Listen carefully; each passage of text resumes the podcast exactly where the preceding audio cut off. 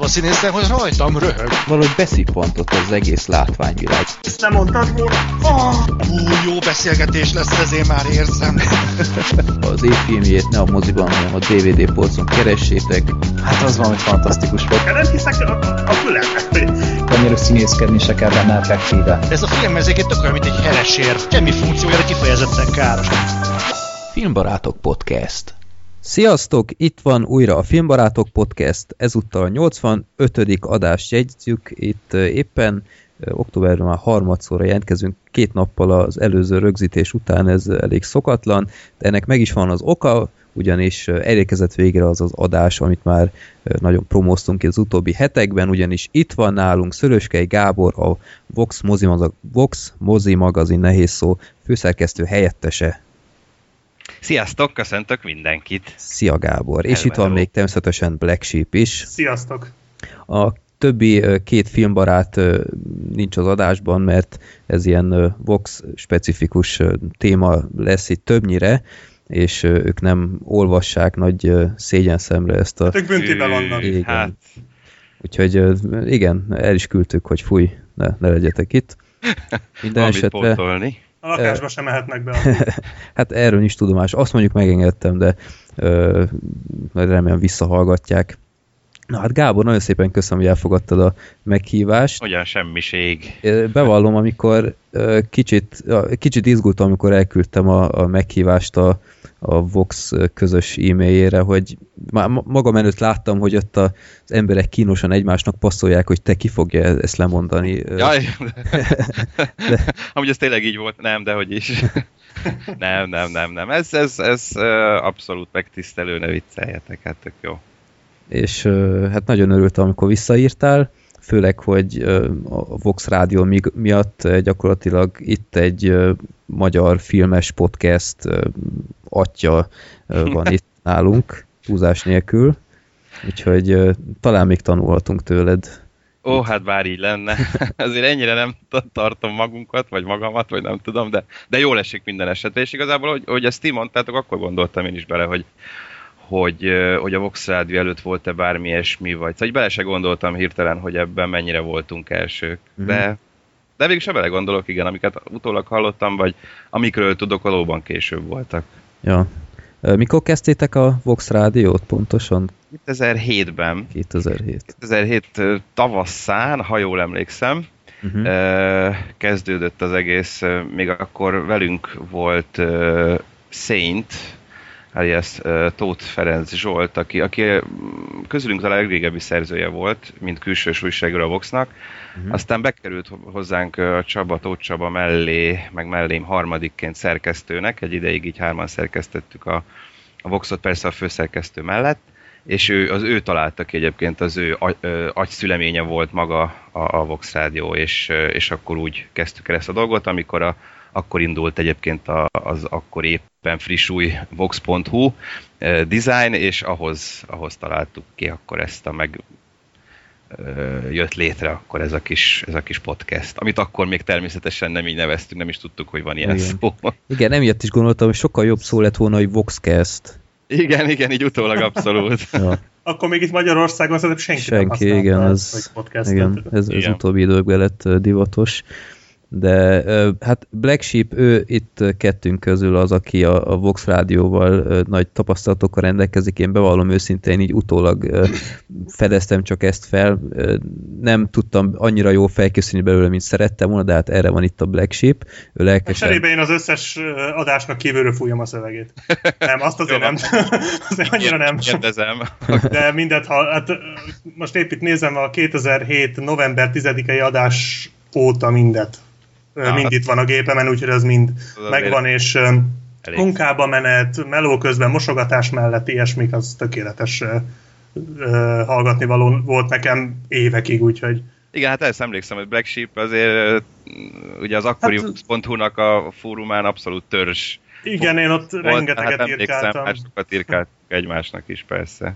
Na, ha zavarok? Vagy... Erről nem is tudtam.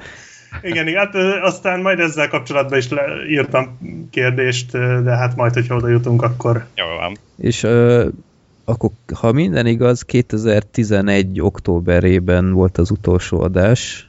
Igen. És gyakorlatilag így párhuzamosan futottunk egy jó fél évet, mert mi 2011. januárjába kezdtük, és igazából akkoriban kezdett is szerintem befutni ez a podcastezés. Éppen ez egy kicsit sajnálatos, hogy akkor befejeztétek, hogy ezt lehet tudni, hogy...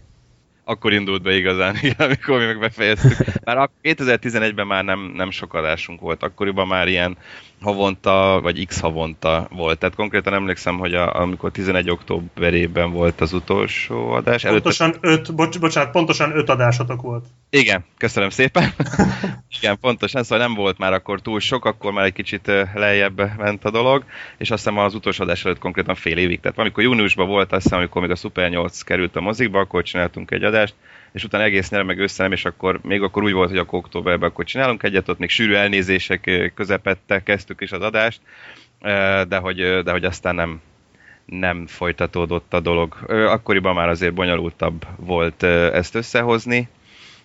Nekünk, hát úgy volt igazából, amikor elkezdtük, akkor még ugye egy régi szerkesztőségben voltunk, amíg más is volt akkor a Vox-nak a tulaja, azok, akik elindították egyébként 97-ben a magazint, és akkor persze könnyebb volt, mert igazából csak a Vox volt, amit mi csináltunk. Most egy havilapot egy hónap alatt úgy, hogy rendesen bejártunk 5-8 órába, azért annyira nem szakadtunk bele, fogalmazzunk így, és így sokkal több időnk volt egyéb dolgokra is, amikért egyébként nem kaptunk mi plusz pénzt, ez csak így abszolút a mi lelkesedésünkből indult fakad, hogy egy kicsit próbáljunk valamit kitalálni, még a Vox.hu-ra is, akkor volt ez a Vox Rádió, tehát hogy így több időnk volt ezzel foglalkozni.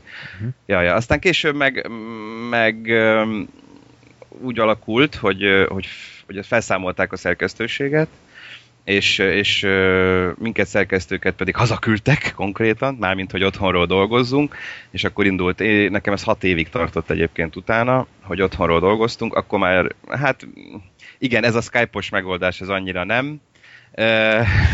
Most azért eleinte... Mondhatok valamit, nem jutott eszünkbe, valahogy el se gondoltunk, mert szerettük azt, amikor így ott vagyunk egymás mellett, és úgy tudunk reagálni, és akkor általában úgy volt, hogy vagy én mentem át Csabához, vagy ő jött át hozzám, és akkor még nyomtuk hetente, és aztán 2 hetente, de hogy egyre nehezebb volt összeszervezni, plusz mindkettőnknek aztán lettek más egyéb munkahelyei, melói is, és aztán egyre nehezebb volt. Kicsit lustaság, kicsit nem ráérés, körülbelül ilyesmik vezettek így nagyjából a végéhez. Uh-huh. Azért azt így utólag hozzátennénk, hogy a Skype-al mi is szívtunk rendesen az elején. Tehát, hogy azért ez nem volt mindig annyira jó, mint most. Hát, szóval. Ja, jó, hát már nem emlékszem, milyen volt akkora. Egészen iszonyatos parák voltak a filmbarátoknak az elején. Igen, hát az legendás, hogy nektek Kecskeméten olyan rossz Skype-otok volt, mert a Black Sheep Kecskemétről jelentkezik be, és hát régebben, én most már a központban lakom, de régebben én a város szélén voltam, és hát mikrohullámú, meg ilyesmi internetekkel. Ami úgy nézett ki, hogy semmi baj nem volt vele, amíg nem esett eső, vagy nem fújt szél, vagy konkrétan ismi. 5 percenként megszakadt. és így próbáltuk ezt professzionálisan megoldani, hogy ne legyen ez kínos, hogy 5 percenként elcsuklik a szava, hogy előkészítettem vicceket, és amíg visszacsatlakozik, addig olvastam. Addig van menső. Igen. De hát aztán egy ideig... Volt a sötét középkor a filmbarátoknak, és hát számomra mindenképpen egyébként. Ja. Minden start nehéz, tudjuk, jól, aztán beindulnak a dolgok. Na, nekünk ez a vége volt, igen, már körülbelül akkoriban. Hát reméljük, hogy így az adás végére újra kedvet kapsz, és belekezdtek. Én már attól kedvet kaptam, hogy az egész felmerült. Tehát, hogy maga az, ahogy beszéltetek a Voxról, abban az adásban, ezt meghallgattam, meg az egész, ahogy az így újra felmerült, és így én is aztán a korábbi adásokba belehallgattam, abszolút nosztalgia és abszolút jó érzéssel tölt el, úgyhogy nekem már az attól meg volt a kedv. Szuper. Egyébként újra. Jó, hát ha kell bármiféle technikai tanács, hogy tudjátok viszonylag kényelmesen, tehát nem atomfizika, Persze, ha megtold a kellő programokat, meg minimális vágás, akkor... Igen, az azért ez... megy akkor. És akkoriban is már én csináltam, meg vagdostam össze. Meg a képeket is én csináltam, az viszont külön móka volt számomra. Aha. Imádtam azokat az idióta képeket csinálni. Azok még megvannak mind, azokat is lehet, hogy föl lehetne tenni valahova, ilyen nosztalgiázás képen. A Vox oldalon fenn van. Én ma nézegettem ott, és láttam, hogy ilyen Twilight, meg ilyesmik. De az összes fönn van az új oldalon is? Tudom. Én nem tudok róla, még az előző Vox.hu-ra raktam föl ilyen képgalériaként, de az már nem él. Az újra szerintem nincs, maximum még a régi adások, amik még fönn vannak, hát az adás nincs fönn, csak maga az oldala. Igen. És akkor ott még a kép néhány ott van, igen. De azt akartam is kérdezni, hogy akkor az adások semmiféle utómódon nem elérhetőek már a Vox oldalról. A Vox oldalon most jelenleg nem láttam, hogy ti föltettétek, és ez tök jó. Úgyhogy tök le lehet onnan tölteni. Először az jutott eszembe, amikor így fölmerült ez, akkor én jeleztem, hogy hát ez nekem megvan. De ez egyébként nekem korábban így eszembe se jutott, hogy én ezeket így föltöltögessem, csak amikor így felmerült így a filmbarátokba, hogy nem akartam rögtön a YouTube-ra, mert az azért egy kicsit genyaságnak éreztem, hogy itt a ti anyagotokkal itt azért menőzök, de... Nincs ezzel semmi egyébként. Nekem is megvan az összes adás végül, és én is föl tudnám töltögetni. Ezt akartam kérdezni, hogy gyakorlatilag akkor neked a 2007-es adások is megvannak, mert azokat már én sem tudtam megszerezni. Igen, megvan az összes, igen. Na, tessék. Hát akkor azokat lehetne még esetleg. Ki lehet pótolni, akkor mindenképpen jól van, legyen. Jó. Szuper, mert akkor nekem is lesz egy 30 új adás. Igen, megvannak az elsők is, úgyhogy abszolút. Szuper. Szépen ügyesen elmentegettem mindet. Jó, hát ha elkezded felrakni őket, akkor csak küld el, aztán kiposztoljuk. Jó. Mert a Facebook oldalunkra kiraktunk egy csomó linket, amit Black Sheep feltöltött, de az nem az összes. Úgyhogy ez mindenképpen egy tök jó dolog lenne, mert amikor szóba hoztuk ezt, akkor csomóan érdeklődtek, hogy nem akarjátok felrakni, meg meghallgatnák, meg érdekelte őket. Úgyhogy ez... Igen, láttam a hozzászólást is, hogy a praclik visszatértek, azon jót nevettem. Ja. Egy kicsit el is felejtettem, de hogy az a praclizás, az is ilyen eszmélet. Az halálos volt azért. Hülyeség volt, az Csabának köszönhető. Én még emlékszem, hogy ő mindig pracliként mutatkozott be, de még így a hónapokig én meg mindig így ágáltam ellene, hogy én csak azért se leszek, aztán behódoltam, és utána már én is minden héten, vagy amikor volt adás, utána már pracliként. Hát ez egy ilyen kis kialakult hülyeség volt. Jó. Azt lehet tudni, hogy akkoriban hány ember töltötte le az adásokat, vagy vezettetek ilyenfajta statisztikákat, vagy...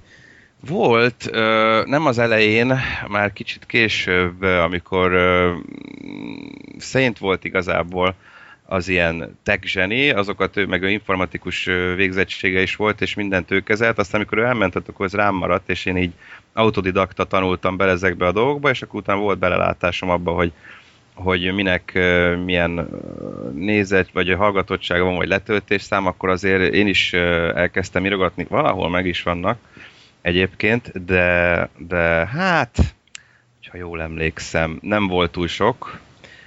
Mondjuk persze adásomtól függött akkor is, hogy mit tudom, milyen filmről beszéltünk éppen. Tehát, hogyha valami nagy film volt, most mondok valamit, Avatar, vagy Harry Potter, akkor persze sokkal-sokkal nagyobb volt. Akkor több száz is letöltés is volt, ugye akkor azt még csak letölteni lehetett, tehát online hallgatni nem. Már amikor az új Vox.hu-ra 2010 őszétől kerültek fel, akkor már lehetett hallgatni is, de azt mondom, akkor csak letölteni lehetett a dolgokat. Hát ilyen rosszabb adásoknál szerintem ilyen, nem is tudom, ilyen 40-50 körüli letöltésre emlékszem körülbelül. És ezek lettek promózva valamilyen utómódon a print kiadványba, vagy ez teljesen online lett csak? Ez abszolút csak online volt, ez a magazinban ennek nem volt nyoma. A Vox.hu-n, meg aztán később Facebookon, bár ugye az is sokkal később indult a Facebook oldalunk, 2010 körül, tehát akkor már azért 3 éve csináltuk.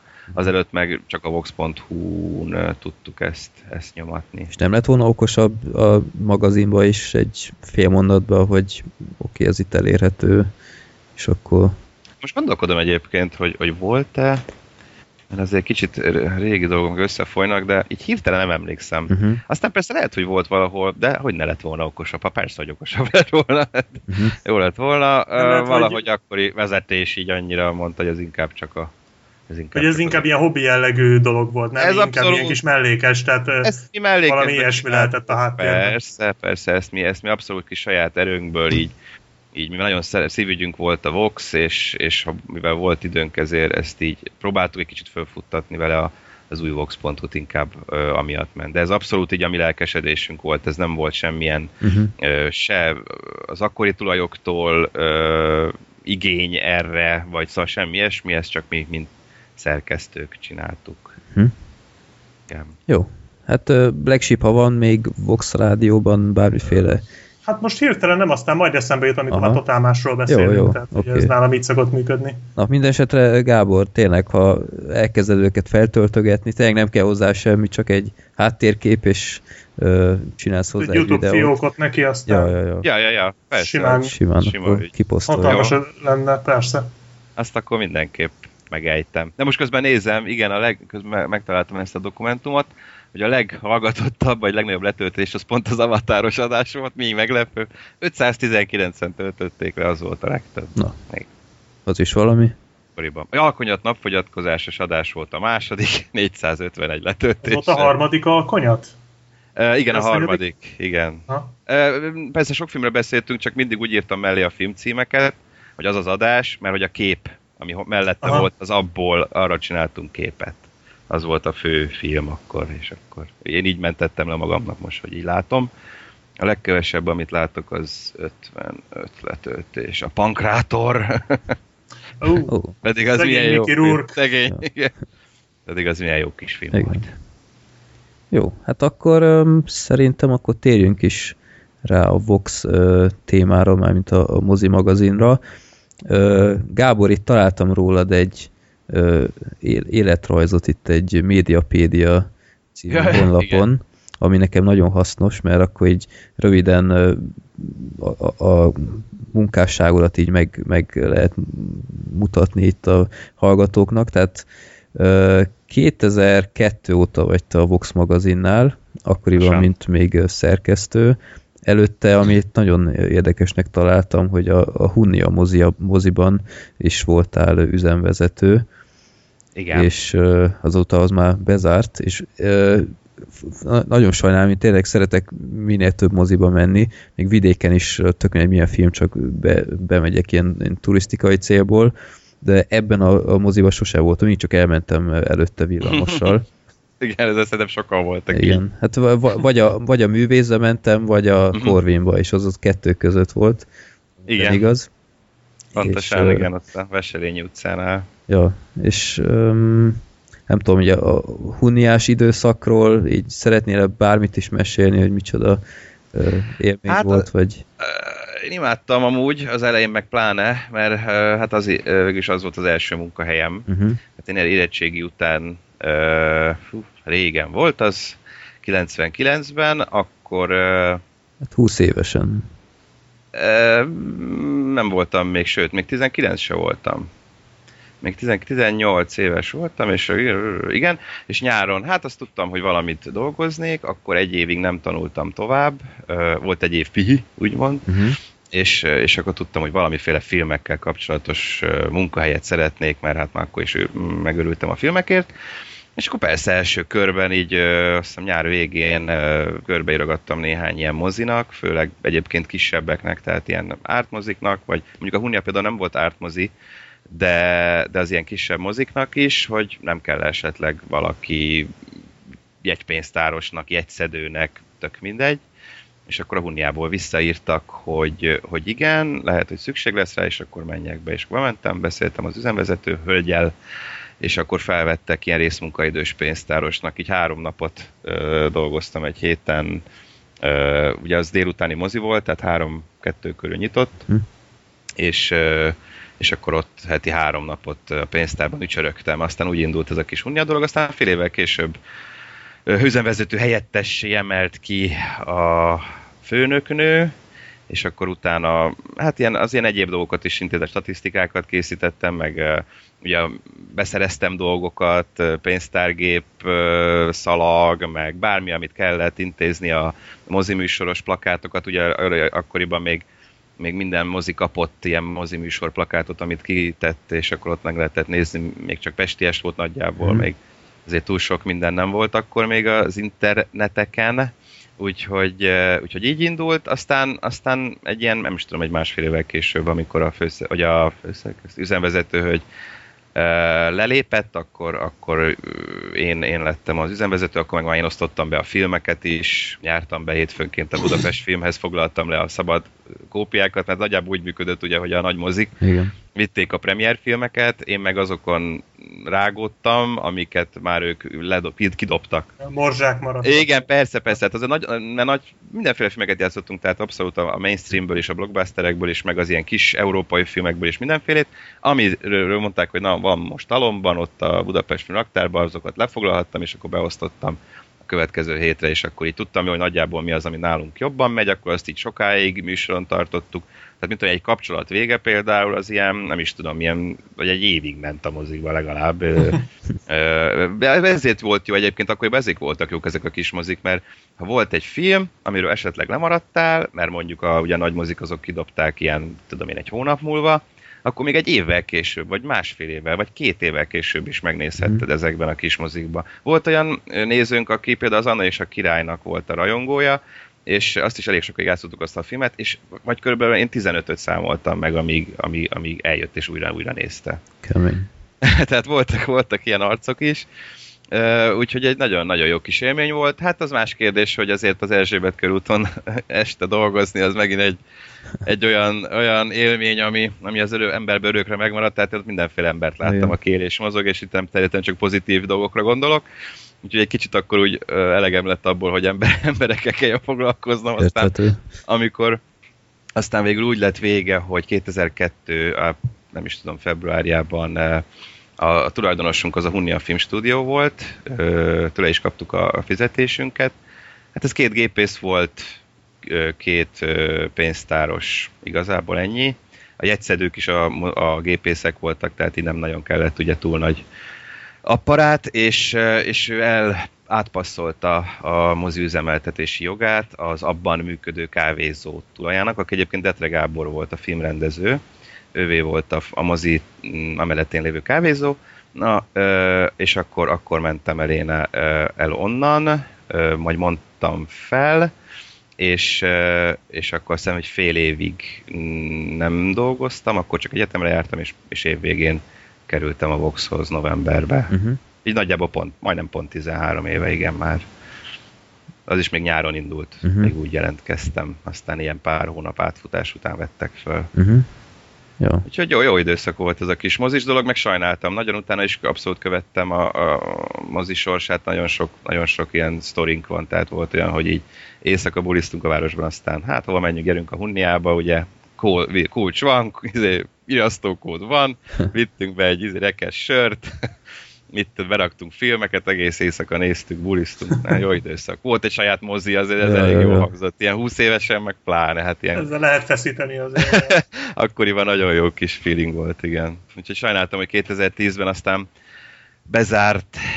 Utána most egy kávézó, vagy hát inkább ilyen kocsma működik benne, úgyhogy valamikor el is mentem, és akkor így hát néztem, hogy mit műveltek szegény mozival, hogy most a terem, ott asztalok vannak, meg csocsóasztalok, akkor teljesen már szapták, volt egy ilyen belső lépcsőház, ami a gépházba vezetett, azt lebontották, meg ilyen teljesen más az egész, de ilyen nagyon jó kis nosztalgikus érzés volt. Hát egy fiatal korom abszolút, szóval jó időszak volt. Igen, ez mondjuk egyre elterjedtebb, hogy a mozik így ilyen félig kávézó, meg kocsmába mennek át, hát itt a toldi is gyakorlatilag már félig meddig ilyen, meg a kino. Nálunk is a városi mozi az. Ja. Igen, aminek tényleg most már népszerűbb maga a vendéglátó egysége, mint maga a mozi. Hát többet kaszálnak úgymond, mint a jeggyel. Tehát... Igen, valószínűleg igen. Ja. Jó, úgyhogy 2002 óta, hogy a Voxnál itt látni, hogy mellette mindig más helyeken is voltál, gondolom érthető, hogy a Vox az nem egy havi elfoglaltság, úgymond. Igen, nem azért volt mellette idő, persze. Pesti műsornál, Pesti Estnél, Exitnél, meg Interpress magazinnál, meg ilyenek. Igen. Úgyhogy hát nem unatkozol biztos. Nem, hát mondjuk nehéz egyébként az újságíró szakmában úgy ténykedni, működni, hogy abból teljes mértékben megélj. Azt nagyjából akkor is már úgy lehetett, de még most is, hogyha minimum vagy belsős vagy valahol, tehát szerkesztő, akármi lehetsz, korrektor, tördelő, vagy szerkesztő, ha pedig csak külsős vagy, az abszolút mellékes pénz. Abból megélni nem lehet, maximum úgy, hogyha legalább vagy a hely, nem tudom, 6 helyen. Aha. És azok is mondjuk jól fizetnek, tehát nem ilyen icipici dolgokról van szó. Szóval nehéz, még úgy is, hogyha akkoriban, hogy így belsősök voltunk a Voxnál, bőven volt, mivel mondjuk havilapról van szó, bőven volt időnk mellette, és hát mivel ugye már volt így a Vox révén tapasztalat, valamennyire szakmán belül ismertség, hiszen aki mondjuk benne van ebben és sajtóvetítéseken, jól megismeri a többieket, az összes többi médiumot, ami ezzel foglalkozik, kialakulnak ismerettségek, barátságok, és hát első körben persze hozzájuk fordul az ember, hogy na, esetleg van-e valami kis munka, vagy tudnék-e külsősként írogatni abba a kiadványba, és akkor így jöttek ezek a dolgok nekem is, ezek a mellékes kis dolgok, amik ideig, óráig tartottak, ami így mellékesként a legjobban most az IPM az, ami a legrégebb óta megy, oda már 4 éve írom minden hónapban a aktuális filmkritikát, de igen, ahogy ott is van azért az Exitben is ilyen 2 évig minden héten volt kritikám, vagy a Pesti Műsorban is ilyen 1-2 évig, igen. Jó, hát az első kérdésem itt a kis Word Docsimban rögtön az volt, hogy lesz valakiből voxos, hát erre már félig meddig választ kaptunk, hogy azt hiszem a Hunnia üzemvezetői pozíciója egy elég jó ajánlás. Hát egyébként az persze, mondjuk ugye az újságíró... Most már nem. Most már nem, az, mi az a Hunnia? Hát persze mondjuk más szakma, tehát azért, mert mondjuk egy kicsit ott bele kitanultam, meg belekóstoltam így a 2,5 év alatt a mozi üzemeltetésbe, azért az újságírástól messze van, de én mindig, nekem a írás volt egyébként a titkos szerelmem, már iskolásként is nagyon szerettem írni, és amikor a Hunniába fölmondtam, akkor tudtam, hogy ha legközelebb valami munkahelyem lesz, akkor mindenképpen a moziból elég volt, köszönöm, én jobban ki tudnék teljesedni, hogyha esetleg írhatnék, és akkor azon a nyáron, a következő nyáron, vagy hát abnak az évnek 2002 nyarán, nem tudom, vagy 10 helyre, vagy 15 helyre elküldtem a kis önéletrajzomat és a lelkes kis motivációs levelemet, hogy én nagyon-nagyon szeretnék írni, persze voltak már így az egyetemről kellett írni filmkritikákat, például azokat elküldtem, hogy azért lássák, hogy mit tudok, és emlékszem, még a port.hu-hoz hívtak be először, és föl is vettek volna, de azt a pénzt én így nagyon keveseltem, amit akkor ajánlottak volna, és akkor már emlékszem, hogy még a Voxnál volt Korom Balázs, ő a Vox Online-nak volt a főszerkesztő, akkor volt egy ilyen külön főszerkesztő a Vox Online-hoz, és hozzá volt egy ilyen, az egyik gépész ismerte Hunniába, és akkor így nem ismertem én őt, csak ráírtam, hogy szia, esetleg a Vox.hu-hoz, vagy Vox Online-hoz nem kéne esetleg valami akárki, tényleg föltöltögetek, bármit csinálok, és akkor visszaírtak, hogy lehet, hogy majd kelleni fog valaki, majd akkor jelzünk ősszel, és akkor tényleg jeleztek ősszel, hogy nem a Vox Online, hanem igazából ugye az egészhez, Vox Online-hoz és a magazinhoz is az akkori főszerkesztő Gyurkovics Tamás volt, és hogy neki kell valami, hát inkább ilyen asszisztensszerű. Tehát én úgy kerültem be, hogy még nem tudta, hogy mennyire tudok írni, ott írtam meg az első próbacikkemet, még emlékszem, akkor a Haj meg máskor volt a címlapon, 2002. decemberi szám, Pierce Brosnan, és akkor az volt a próbacikkem, hogy milyen, ugye Pierce Brosnan leköszönése után kik az esélyesek az új James Bondra, mely színészek, és akkor abból írtam egy kis keretest, és akkor látták, hogy na, ez tök jó, és akkor utána már ilyen 1-2 hónappal később már kritikát is írtam, és nem, ugye infoboxokat kellett az elején csinálnom meg, szóval tényleg ezeket, amiket senki nem akar megcsinálni, de hát én azt is nagy örömmel, hát 22 évesként nagy örömmel vágtam bele, és akkor utána meglátták, hogy egész egész jó az, amit összedobok, és akkor már mindenféle nagyobb cikkeket. Fél évvel később meg már szerkesztő is lettem, amikor elment Gyurkovics Tamás, és akkor utána a Dudás Viktor az eddigi leghosszabban regnáló főszerkesztőnk, és akkor mellette Tóth Csabával együtt így lettünk aztán szerkesztők. Aztán emlékszem, hogy ebben a bondos cikkben egyébként Daniel Craig persze nem szerepel. De Robbie Williams meg igen, szóval voltak azért dolgok. Nem mindent igazol vissza az idő. Igen. És egyébként mi volt az első kritikád a Vox-ban, ami a magazinban is megjelent? A muskétás. Hatalmas muskétás. Igen, az valami fél éves, vagy talán több, elég hosszú, nagy késéssel jött be a magyar mozikba 2003 elején is, és az volt az első. Aztán meg az egyszer kettő volt, azt írtam meg egy DVD-s megjelenés, ami moziban nem jött be. Nem is tudom, mi volt hirtelen a címe, az se volt túl jó film, a Samuel L. Jacksonnal valami State volt a címe, ilyen drogos film volt, 51st State. Én azt hiszem tudom, Hetedik Mennyország talán? Az a magyar címére nem emlékeztem, csak valami State, a Hetedik Mennyország az volt a címe, igen, ez a kettő volt az első, amit írtam. Igen.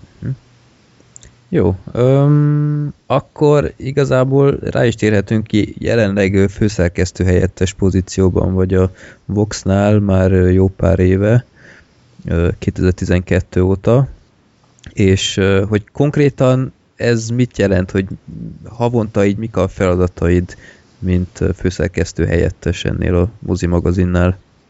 Hát ez úgy működött, hogy 2011, november-decemberében az eredeti alapító tulajdonosok eladták a Voxot, akkor volt azért egy kis para, hát hiszen gondoltuk, hogy ráadásul megtudtuk, hogy az a cég, illetve az a, hát igazából egy személyben főszerkesztő tulajdonos, dr. Nagy Gergely Milán vette meg a Voxot, aki a Mozimánia nevű szintén filmmagazint viszi, nem is tudom, azt 2010-ben, 11-ben indulhatott, 11 elején.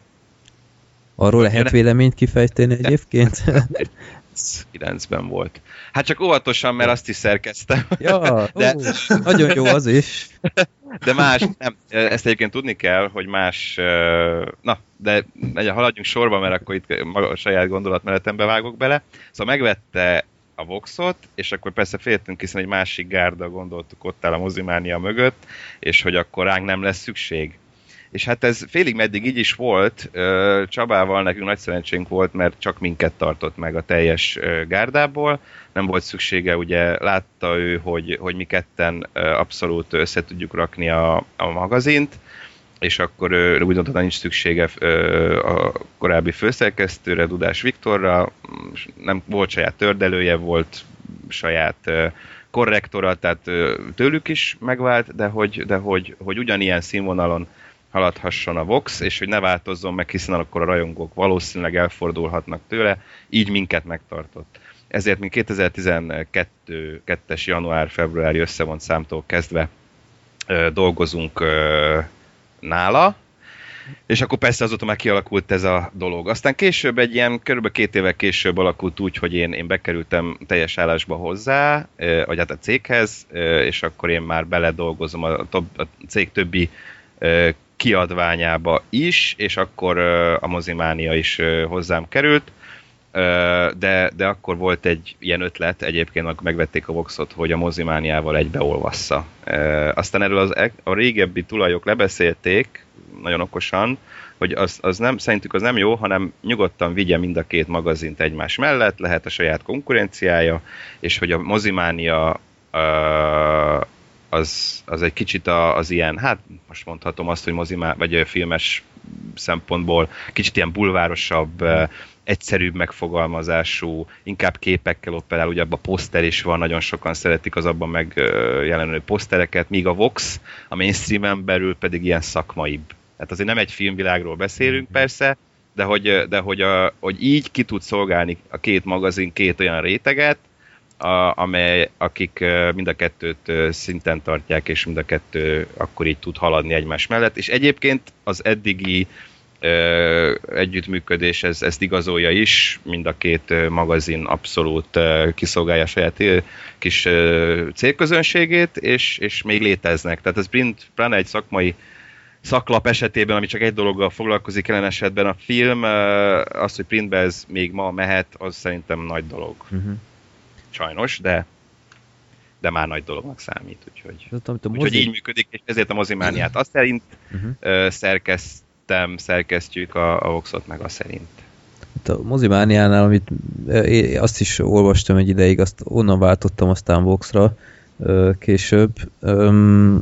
Kicsit azt hiányoltam, hogy olyan nincs semmiféle ilyen saját véleménye, tehát mindig csak ilyen tök általánosságban így bemutat valamit, anélkül, hogy konkrétumokba belemennének, kivéve azt talán egy filmnél, amit kritikának lehet nevezni, hogy ez most azóta változott-e, azt nem tudom, de ez kicsit olyan, mintha egy ilyen hogy mondjam, vastagabb és hosszabban megírt ilyen pestiest. Igen, abszolút. Ez inkább egy ilyen informáló lap, nem vélemény formáló dolog. Ez is, én úgy tudom, a Mozimánia kezdete óta, ugye én akkor nem voltam benne, hiszen mi a konkurencia voltunk. Indult így, akkor a főszerkesztő úgy gondolta, hogy arra nincs szükség, hiszen nagyon sok ilyen véleményformáló lap van már,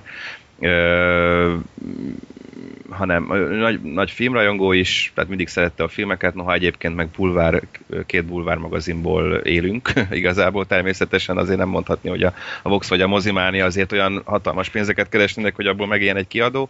Az Epizód és a Like magazin az, amit még egyébként kiadunk. Az Epizód már elég régi egyébként, az is már valami, nem tudom, legalább 15 éves körülbelül. Igen, azt hiszem, ilyen 2000-ben indult, és hogy... Mit kezdtem el? Most jó belezavarodtam. Annyi minden pörögt.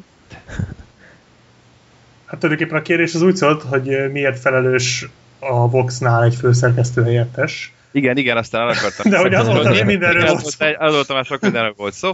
Na igen, szóval, és amikor ide kerültünk hozzájuk, akkor ugye, hogy a főszerkesztő Dudás Viktor már nem dolgozott velünk tovább, akkor azt beszéltük meg az új tulajjal, hogy mi a Csabával, mint hát ez ilyen névleges, főszerkesztő helyettesként vagyunk feltüntetve a magazinban, ő pedig főszerkesztőként, de igazából egy döntéshozó, aki eldönti, hogy mit tudom én, milyen címlap legyen, stb. De alapvetően a Csaba és én rakjuk össze a Voxot, mi döntjük el, hogy mi legyen benne, hogy miről legyen kritika, hogy tényleg mindent, ami a Voxban van. Tehát igazából ilyen, ha lehet mondani, akkor ez ilyen névleges dolog. Ez a főszerkesztő helyettes, alapvetően ilyen főszerkesztőről van szó mind a kettőnk esetében, de mind tulajként a főszerkesztői pozíció az Gergőé. Uh-huh.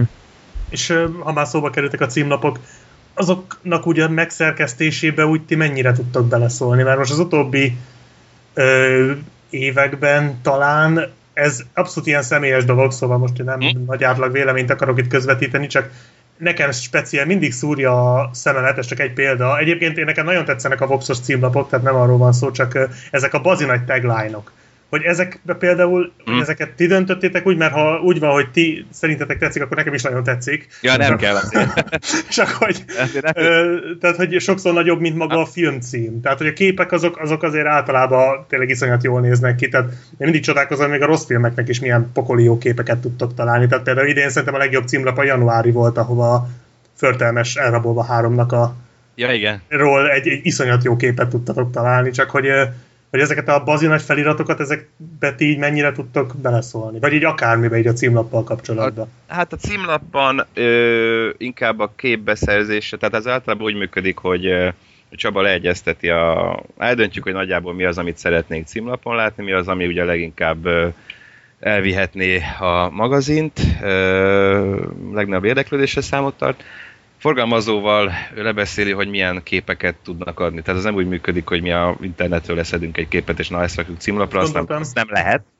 azt nem szabad, legalábbis hát megtehetjük, csak akkor olyan rosszba leszünk a forgalmazóval, hogy többet a büdös életben nem fog nekünk adni semmit, és hát ugye nem akarjuk elrontani a jó kapcsolatot, hiszen azért ő nagyon, a forgalmazó nagyon sok mindenben kiszolgálnak minket, ahogy mi is őket, tehát ez egy jó kis kölcsönös együttműködés. De hogy általában a forgalmazó küld át képeket, hogy szerinte ezek lehetnének, azokból mi választunk, hogy szerintünk melyik a legjobb. Sokszor van, hogy sajnos a rosszak közül kell még a rosszak közül a legjobbat kitenni, de hát, hogy ez a lehetőség nincs más. Volt ilyen, mondjuk poszterből kellett kivágnunk a Halálos Irambanos címlaphoz idén, mert hogy egyszerre nem volt más, vagy olyan rossz képek voltak, most egy autógumit nem fogunk így egy címlapra rakni, ugye, ami a nagy posztere volt, vagy igen, plakátja volt még a filmnek, hanem még ez volt a legjobb, ez egy ilyen hosszú kép volt, és akkor leszeltük a felét, hogy a híresebb arcok legyenek ott rajta. Tehát vannak ilyenek, és van, amikor meg viszont nagyon jó képeket kapunk. Most például szerintem a Bíborhegyes, az például egy nagyon jó kép volt, meg is szavaztattunk, mert mind a két címlap, amit csináltunk, az mind a kettő gyönyörű volt, és mondjuk hát nem tudunk dönteni, döntsék el az olvasók. Ez először volt, hogy megszavaztattuk az olvasók, hogy a kettő közül melyik legyen. És hát alig ilyen pár szavazattal nyert aztán a végső Jessica Chastain egy címlap, szóval ilyen is van, tehát kiválasztjuk a képet. Maga az, ahogy a címlap kinéz, és mi kerül rá, és milyen betűtípussal, és stb. Az viszont már a tulaj döntése. Kell egy ilyen, úgymond angolul ilyen catchy szlogán, ami... Igen, aha. Ő is így magyarázza ezzel, ő, aki már azért 15 éve legalább a nyomtatott sajtópiacon van, hogy akármennyire is tűnhet úgy, hogy mondjuk ez lehet kevésbé szép, stb. Az újságot el kell adni.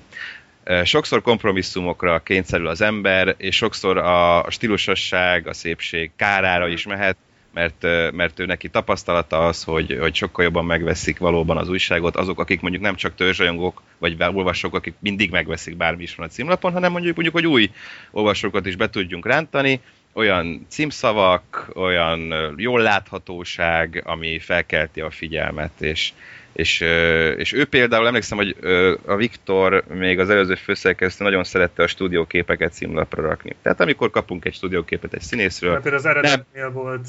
Igen, ott is. Igen, sok ilyen volt. Nem jelmezben feltétlenül van a színész, hanem mondjuk Hugh Jackman, amikor a Vasököl volt, egyszerűen csak egy ilyen Hugh Jackman portré. Ő nagyon szerette ezeket, szerint ezek stílusosak voltak. Inkább kicsit ilyen férfi magazinokra hajazott, vagy ilyen még a Mr. magazint adtuk ki akkor a korábbival, az abszolút ilyen öltönyös férfiak a címlapon, stb. Míg a mostani vezetésünk, és ebben valahol egyébként még egyet is értünk, szebben néz ki címlapon mondjuk egy poszter.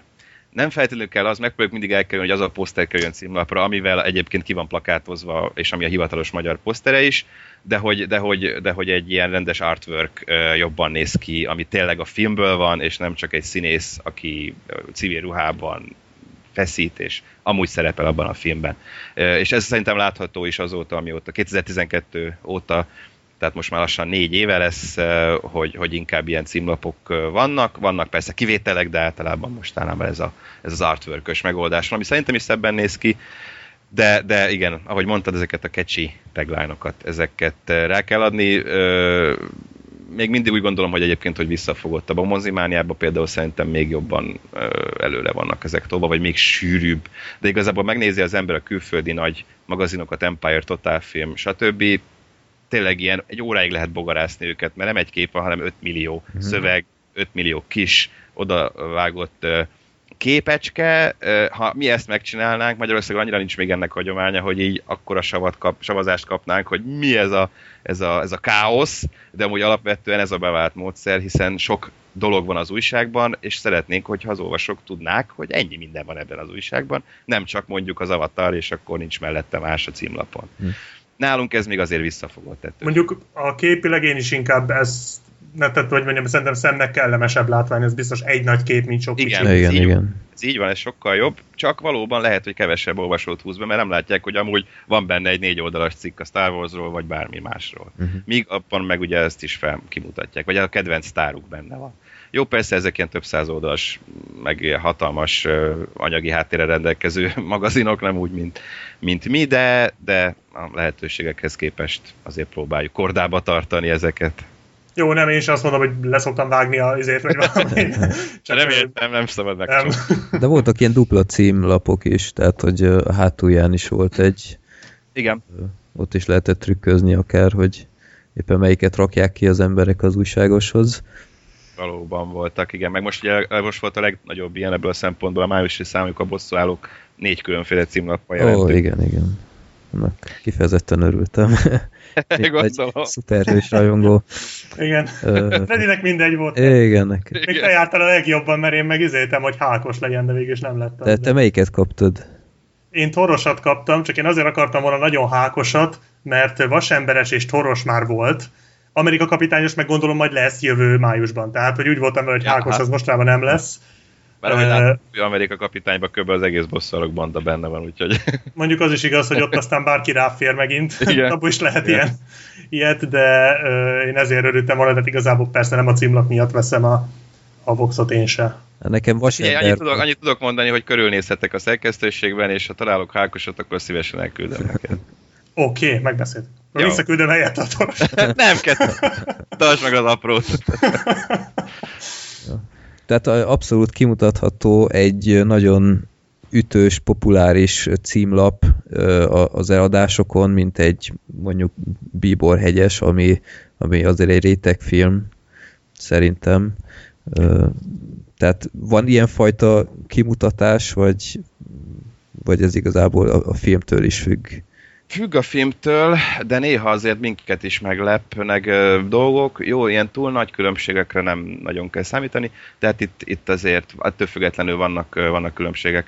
Sokszor van, hogy nem is gondolnánk, hogy na, ez jobban ment, így a címlap alapján. Sokszor megfordítva, hogy na, azt gondoltuk, hogy ez biztos jól fog menni, aztán annyira nem. De azért nagy eséllyel el lehet ezt előre dönteni. Hát a Bíborhegy esetében inkább az volt, hogy tényleg októberben, noha sok film volt, és sok jó film volt, de egyszer nem volt olyan, ami címlapra való. A Bíborhegyben pedig, jó, akkor még nem tudtuk, hogy tehát ilyen sokkal jobb filmet vártunk, mint amilyen alapvetően lett, de hogy nagyon-nagyon szép, ugye ez a film, nagyon-nagyon szép poszterei, artworkjei, stb. Voltak, abszolút címlapra kívánkozó, ráadásul Jessica Chastain nagyon menő, azért manapság, Tom Hiddlestont is nagyon szeretik, tehát azért azt gondolhattuk, hogy esetleg ebből a szempontból, de valóban ez úgy működött, októberre bajba voltunk. Tehát mind a Mozimániában, mind a Voxnál, hogy igazából sok film van, de mégsem rakhatjuk címlapra annyira ezeket, és akkor így alakult ki, hogy az utolsó baszarkányvadász a Mozimániára, az Borhegy. Most azért könnyebb dolgunk van, tehát hogy a novemberi számnál a Éhezők Riadalával és a Bonddal, decemberben ugye hát Star Wars. Na vajon mi lesz? Igen. Ja. Jó, én igazából Szikáriós címlapnak jobban örültem volna, mert szerintem annak is a plakátja gyönyörű, mondjuk az ott van cserébe rögtön az első oldalon a nyereményjátéknál. Igen, igen, az egy nagyon jó film, én is imádtam nagyon, és lehet, hogy esélyes is lehetett volna.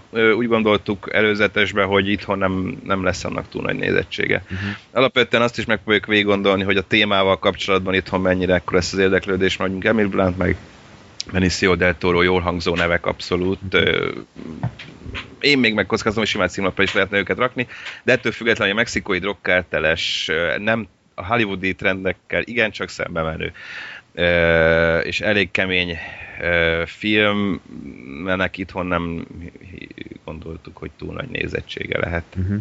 Okkal egyébként. Igen. Hát azért sokan nézték meg szerintem. Hát utólag, mint kiderül, de szerintem ez meglepi volt, nem? Tehát, hogy hát, így... Jó. Mondjuk ilyenfajta film szerintem nem volt régóta. Ki tudja. Én csütörtökön a premier napján szerintem az ország legelső vetítésé voltam 10 óra 15-kor, mert épp szabadságon voltam, és 20-an voltunk benne, ami azért nem egy természetes dolog. Hát igen, sőt, ennél még kevesebbet is sokszor van. Igen, igaz, aztán láttam, hogy is ilyen 14 ezeren nézték meg végül a Szikáriót hétvégén. Mondjuk a Bíborhegy az mondjuk több volt, azért ettől függetlenül, azt valami majdnem 30 ezeren nézték meg először. Hát igen, lehet, hogy aztán nem számít ez igazából, de szép képünk volt, szép címlapot csináltunk belőle, szerintem. Jó, abszolút, tehát nem kritika volt. Ja, nem. Mi ketten Black Sheep-el előfizetünk. Nem, én nem. Te nem? Én nem fizetek. Hogyhogy? Nem tudom, nekem nagyon régen, amikor még elkezdtem a Voxot venni, 2004 óta gyűjtöm, de így mit tudom, ilyen 2005-6 körül volt az, hogy megvolt ennek a maga kis rítusa, hogy megvenni a Voxot, elvonulni vele, és így átlapozni, és ugye hát az így elvett egy jó, mit tudom, egy órát, fél órát, és valahogy nem álltam rá arra, hogy mindig akkor olvassam, amikor hozza a postás, hanem hogy amikor a megjelenés napján, vagy utána való napon elmentem érte, megvettem, és akkor vagy a buszon, akár hazafelé, vagy valami. Tehát, hogy nem tudom, nekem valahogy ez maradt meg, és aztán most azóta, hogy beköltöztem a városba, azóta meg esélytelen ilyen, hogy mondjam, nem a legjobb környéken lakom, ja, és így félek, hogy a postaládából valakinek megtetszik, hát tehát most már így esélytelen. Vannak hátrányai azért persze. Sokszor a posta nem bánik kesztyűs kézzel vele, és sokszor kapunk mi is ilyen küldik például fényképen, hogy na, így jött meg a Vox. Félbetörve, ugye? Félbetörve. Nálam ugyanez van. Tehát meg lehet nézni gyönyörűen, ahogy ki van találva, itt mindig szép sorban van, hogy kijöjjön a Vox Mozi magazin felirat, és gyönyörűen látni, hogy honnantól fizettem elő, mert onnantól mindig el van szakadva középen. Igen, ez a baj, hogy LSM-es nincs rálátásunk, és mi is káromkodunk rendesen, hogy lehet ezt tényleg így kiküldeni. Ilyenkor azért, ha nagyon tényleg ennyire problémás, akkor azért küldünk helyette egy másikat. Csak kapunk ilyen reklamációkat. Na, akkor a előfizető, nem előfizető arányról lehetett tudni. Ja, igen. Hát azért az előfizetők az szerintem nagyjából mindenhol, legalábbis én nem nagyon tudok olyan rendes print magazint, ahol az előfizető akár egyenes arányban állna a vásárlókkal, vagy több lenne. Természetesen azért kevesebb van, mint ahányan ténylegesen megveszik a magazint. Nem is tudom, pontos számot nem tudok, abban nem látok bele, vagy hát régen kérdeztem. Egyébként inkább az érdekes, hogy a főváros vidék eloszlásban hogy nyilvánul ez meg, hogy vidéken, tehát hogyha Budapestet nem számítjuk, akkor többen veszik. Ilyen 40% köböl a főváros, és olyan 60% a vidék. És ez azért nem, nagyon sok tehát ez ilyen talán ritkább. Az olyan magazinoknál, ami mindenhol megjelenik, aminek mondjuk a szerkesztősége is a fővárosban van, stb. Tehát nem arról, az olyan lapokról van szó, amik inkább azért vidéken, Szabadföld, stb. Tehát amik inkább vidéken dívnak, a fővárosban kevésbé ismerik, ahhoz képest nagyon sokan veszik külföldön, vidéken, úgyhogy úgyhogy ez például jó, szerintem. És kiknek örültök igazából jobban, hogy aki előfizet, vagy aki mindig megveszi? Mert igen, az előfizető azért ugye biztosabb, tehát ő ugye előre megveszi a 6 számot, vagy a 12 számot, úgyhogy az már egy tuti vétel, míg arról van szó, hogy mondjuk ha valaki vásárol, akkor lehet, hogy na, kihagyja, és nem feltétlenül azért, mert nem tetszik neki, hanem mert elfelejti. Lecsúszik róla, sok ilyen vagy írást, e-mailt kapunk, vagy hívást telefonon, hogy ups, már nem lehet kapni, mert itt volt, elfelejtette, és akkor utólag rendel be tőlünk, és akkor küldjük, addig tudjuk küldeni, amíg nálunk is van a szerkesztőségben, azért előfordul, hogy nem kapunk sokat, a remittenda pedig nem jön vissza hozzánk, ezért mondjuk így elfogy, de azért ez ritka. Ettől függetlenül lehet tőlünk, amennyiben van raktáron, akkor természetesen kiküldjük, postán, vagy be lehet érte jönni a szerkesztőségbe, aki nem szeretné a postások kezei közé adni, akkor be lehet hozzánk fáradni, és akkor ott simán el is lehet vinni rögtön. Nem árt egy telefon vagy e-mail előtt, hogy van-e ennyi még mellé, de hát persze az előfizető az mindig jó, ugye mindig van is előfizetési akció, igen. Évvégén is mindig szokott lenni, évközben is sokszor azért benne van, hogy akkor tényleg mennyivel olcsóbb, minimum 2 számot azért meg lehet árám. Igen. Igen, mondjad. Hát, hogy ez könnyebben mérhető azért, tehát könnyebben számon lehet tartani. Természetesen. Szóval. Ja, jogos. Hát nekem annyi kritikám lenne még az előfizetéssel kapcsolatban, hogy nyilván az, hogy a postás 2 töri, az nem a ti hibátok, de amint bosszankodni szoktam egy kicsit, hogy ahhoz képest, hogy megjelenik egy magazin mondjuk elsőjén, Én van, hogy akár extrém példa esetében, ha pont úgy jelenik meg, hogy a hétvége is ott van, hogy 4 nappal később jut el hozzám. És hogy ezzel nem lehetne valamit csinálni, mert általában ez szokott lenni, tehát HVG előfizetésből kiindulva, ott azt hiszem még régebben még volt, hogy hamarabb is megkaptam, mint az újságosnál, és de legalább megjelenés napján, hogy nem lehetne ezt megoldani, mert kicsit olyan bosszantó, hogy ott látod már az újságosnál, és hát... Igen, még várok. Elvárok türelmesen, aztán eltelik 1 nap, 2 nap, hát igen. A hétvégét még kijön, aztán hétfőn ott van, hogy erről volt-e bármiféle visszajelzés már, vagy ilyesmi? Persze, ezzel kapcsolatban is kapunk, általában ilyenkor megírjuk kedvesen, hogy valóban ez nem szabadkozásképpen, kicsit szintén kívül, rajtunk kívül általában úgy van, hogy mi nyomdába adjuk a magazint, ez általában pénteken szokott megtörténni, hogyha nem ünnepnap vagy stb., de rendesen péntekenként adjuk véglegesen nyomdába a magazint, és ezt a nyomda kedre, hétvégén nem működik, tehát még péntek este tudnak vele dolgozni, hétvégén nincs nyomda, és hétfőnként meg nincs színes magazin megjelenés havilapban, csak kedden először. Ez bármi, nem csak mi, sehol. Hétfőn nem jelenik meg színes havilap magazin, max kedden. Kedden kapjuk mi meg először a szerkesztőségbe a Voxot, vagy hát bármit, amit esetleg nyomdába adunk, és ez másnap tud megjelenni. Tehát igazából és akkor is még csak ilyen X, mit tudom én, ilyen 3-4 köteggel. És másnapon a megjelenés, nem mi adjuk fel a magazinokat, ugye a szerkesztőségben természetesen az előfizetőknek, se vidékre, se Budapesten, hanem a terjesztő, ahogy a nyomdából megérkezik, küldi.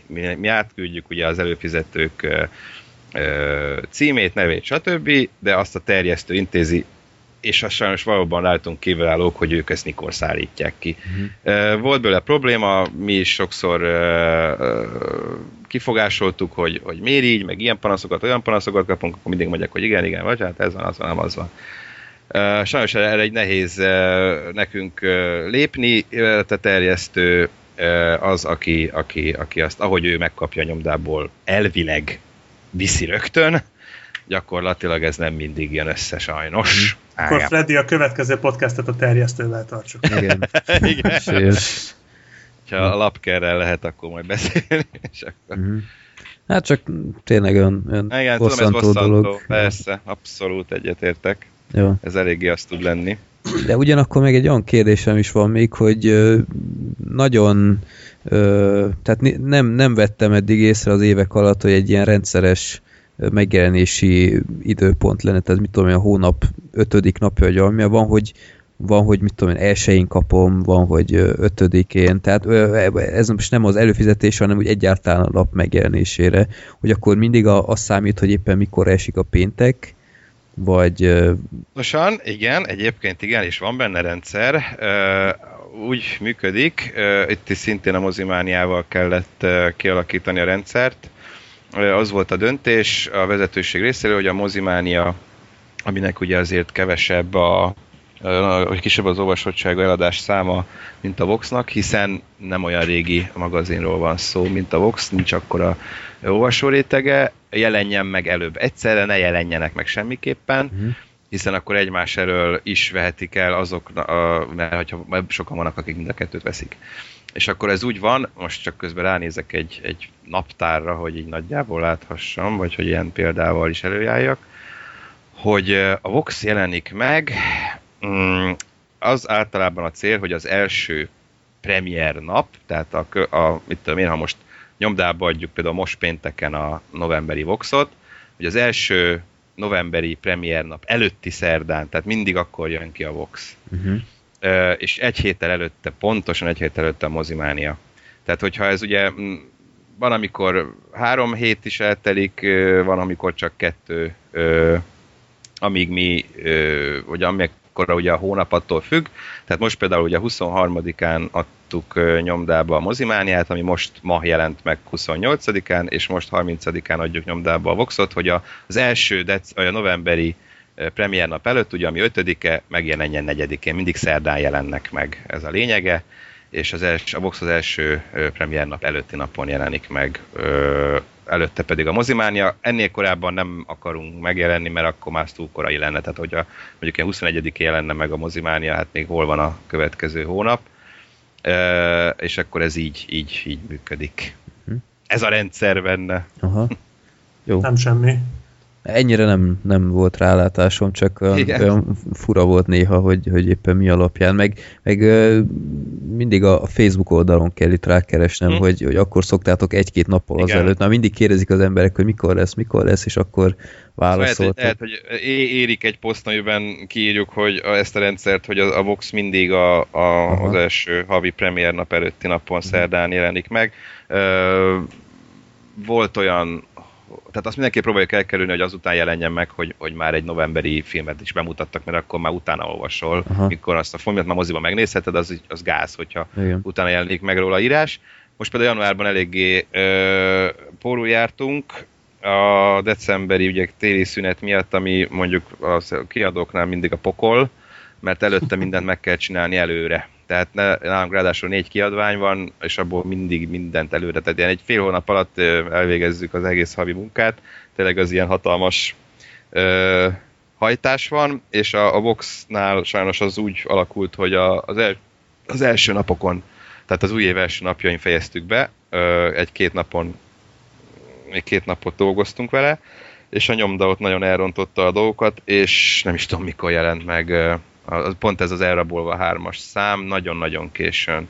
És ez sajnos a nyomda tehetett róla, el is mentünk tőlük azonnal, és egy másik nyomdához a következő hónaptól, mert valamikor úgy jelennek, hogy így 15-én, vagy 14-én, nem tudom. Tehát így 2 hét már eltelt a hónapból, természetesen az a szám nem is fogyott jól, de hát hogy fogyhatott volna, amikor kb. 2 hétig volt kinn, és már a fél magazin nem volt aktuális. Uh-huh.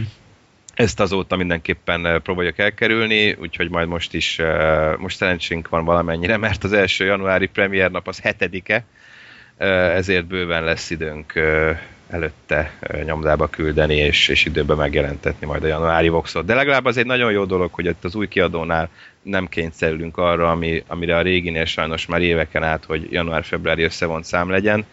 Ennek abszolút anyagi dolgai voltak, de a mostani tulajdonosunk pedig úgy utartja, hogy az nem jó, hogyha nem jelenik meg egy hónapban a magazin, vagy hát hogy így nagyon később, úgyhogy mindig azon volt, hogy mindig minden hónapban megjelenjen. Úgyhogy szerencsére az utóbbi 4 évben nem kényszerültünk arra, hogy összevont számot csináljunk, és az így is marad a tervek szerint. És akkor ezek, tehát mondtad, hogy az évvégi az nagyon húzós, hogy egyébként akkor ezek a labzárták, ezek nem szoktak annyira hajtósak lenni, tehát azért ez a rendszer akkor ezek szerint, ahogy mondod, elég jól működik. Vagy azért ott van egy kis hajtás, vagy... Van mindig, a végén mindig van hajtás. Ha. Hát általában úgy van, hogy ilyen hónap elején, mondjuk az első vagy második héten tartunk egy szerkesztőségi értekezletet, ott addigra már persze megvan ami a Csabával addigra összeállítjuk a tervet, és akkor a külsős újságírók bejönnek, és akkor kiosztjuk ezeket a cikkeket, hát nem osztjuk, inkább jelentkeznek rá, tehát nem úgy működik, hogy te írod ezt, néha azért van az is, amikor tudjuk, hogy valamelyik típusú cikk valamelyik íróra jobban passzol, akkor megkérjük, de általában elviszik a cikkeket, és akkor van rá általában minimum egy, inkább 2 hetük, hogy ezt megírják, általában a nyomdába adás előtti, vagy hát azon ugye az péntek, és akkor az előtte lévő hétvége a határidő, és az utolsó hét pedig a tördelés maga. Erre 2-3-4 nap áll rendelkezésre a tördelőnek, aki egyébként tényleg le a kalappal a Birta Csabi előtt, mert 4 magazint is egyedül tördel, és hát ezek sokszor összefutnak, mind a Mozimánia, az epizódáik és a Vox is összefut, és az eszméletlen gyorsan tud ő egyébként dolgozni, de sokszor van, hogy 3 nap alatt tördél össze az egész Voxot, addigra mi persze minden szöveget megpróbálunk begyűjteni, és minden képet föltölteni neki. Uh-huh. Megolvasva, minden letisztázva, hogy neki már csak be kelljen rakni, aztán mehet a korrektorhoz. Uh-huh. És ez, hogy így elkapkodják a cikkeket, ez a kritikákra is igaz? Tehát, hogy az megvan már, hogy ki miről fog írni, Vagy az hogy, tehát hogy az hogy dől el, hogyha mondjuk van, most hirtelen nem itt eszembe olyan film, ami ilyen megosztó, de mondjuk tavaly volt a Harag, arra emlékszem, hogy dupla kritikátok is volt, hogy ott, ha így valaki nagyon nem ért egyet, akkor úgy utólag mondjátok meg, hogy ki írja a kritikát, vagy az is eldől rögtön az elején? Hát azoknál a filmeknél, amit már mondjuk a szerkesztőség értekezleten tudunk, hogy ekkor és ekkor lesz belőle a vetítés, vagy hogy látjuk időben, vagy le lehet tölteni, vagy stb. Tehát, hogy valamilyen szempontból arról azt már meg tudjuk írni, akkor igen, akkor ott osztjuk ki, vagy jelentkeznek rá, ahogy mondtam, de sokszor van olyan, hogy még akkor nem tudjuk, hogy mikor lesz belőle a vetítés, és akkor általában azt beszéljük meg, hogy jó, aki akkor majd el tud rá menni, és akkor általában a Csaba, hogyha megvan, akkor meg vagy ő kér föl egy írót, hogy na figyelj, el tudsz erre menni, és akkor írd meg ennyibe, vagy nekem szól, vagy mi beszéljük meg, tehát az már attól függ, hogy na akkor arra majd ki tud elmenni, ki ér rá. De hogyha olyan filmek vannak, amit már láttunk esetleg, vagy meg lehet nézni már akkor, vagy van megtekintőnk belőle, akkor ott osztjuk ki. Szóval ez ilyen változó.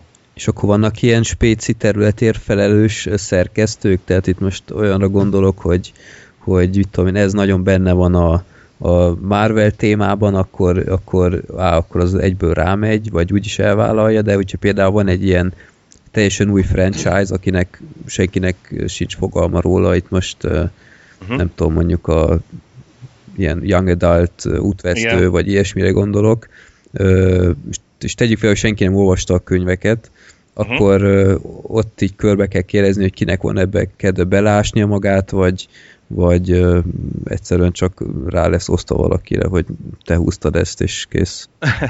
Igen, sokszor van ilyen is, de egyébként próbáljuk azt figyelembe tartani, meg hogyha valakinek szívügye, akkor hogyne. Most nem, nálunk azért nem működik úgy, hogy valaki annyira elfogult legalábbis, hogy egy rossz filmet, egy rossz filmre jó kritikát írjon.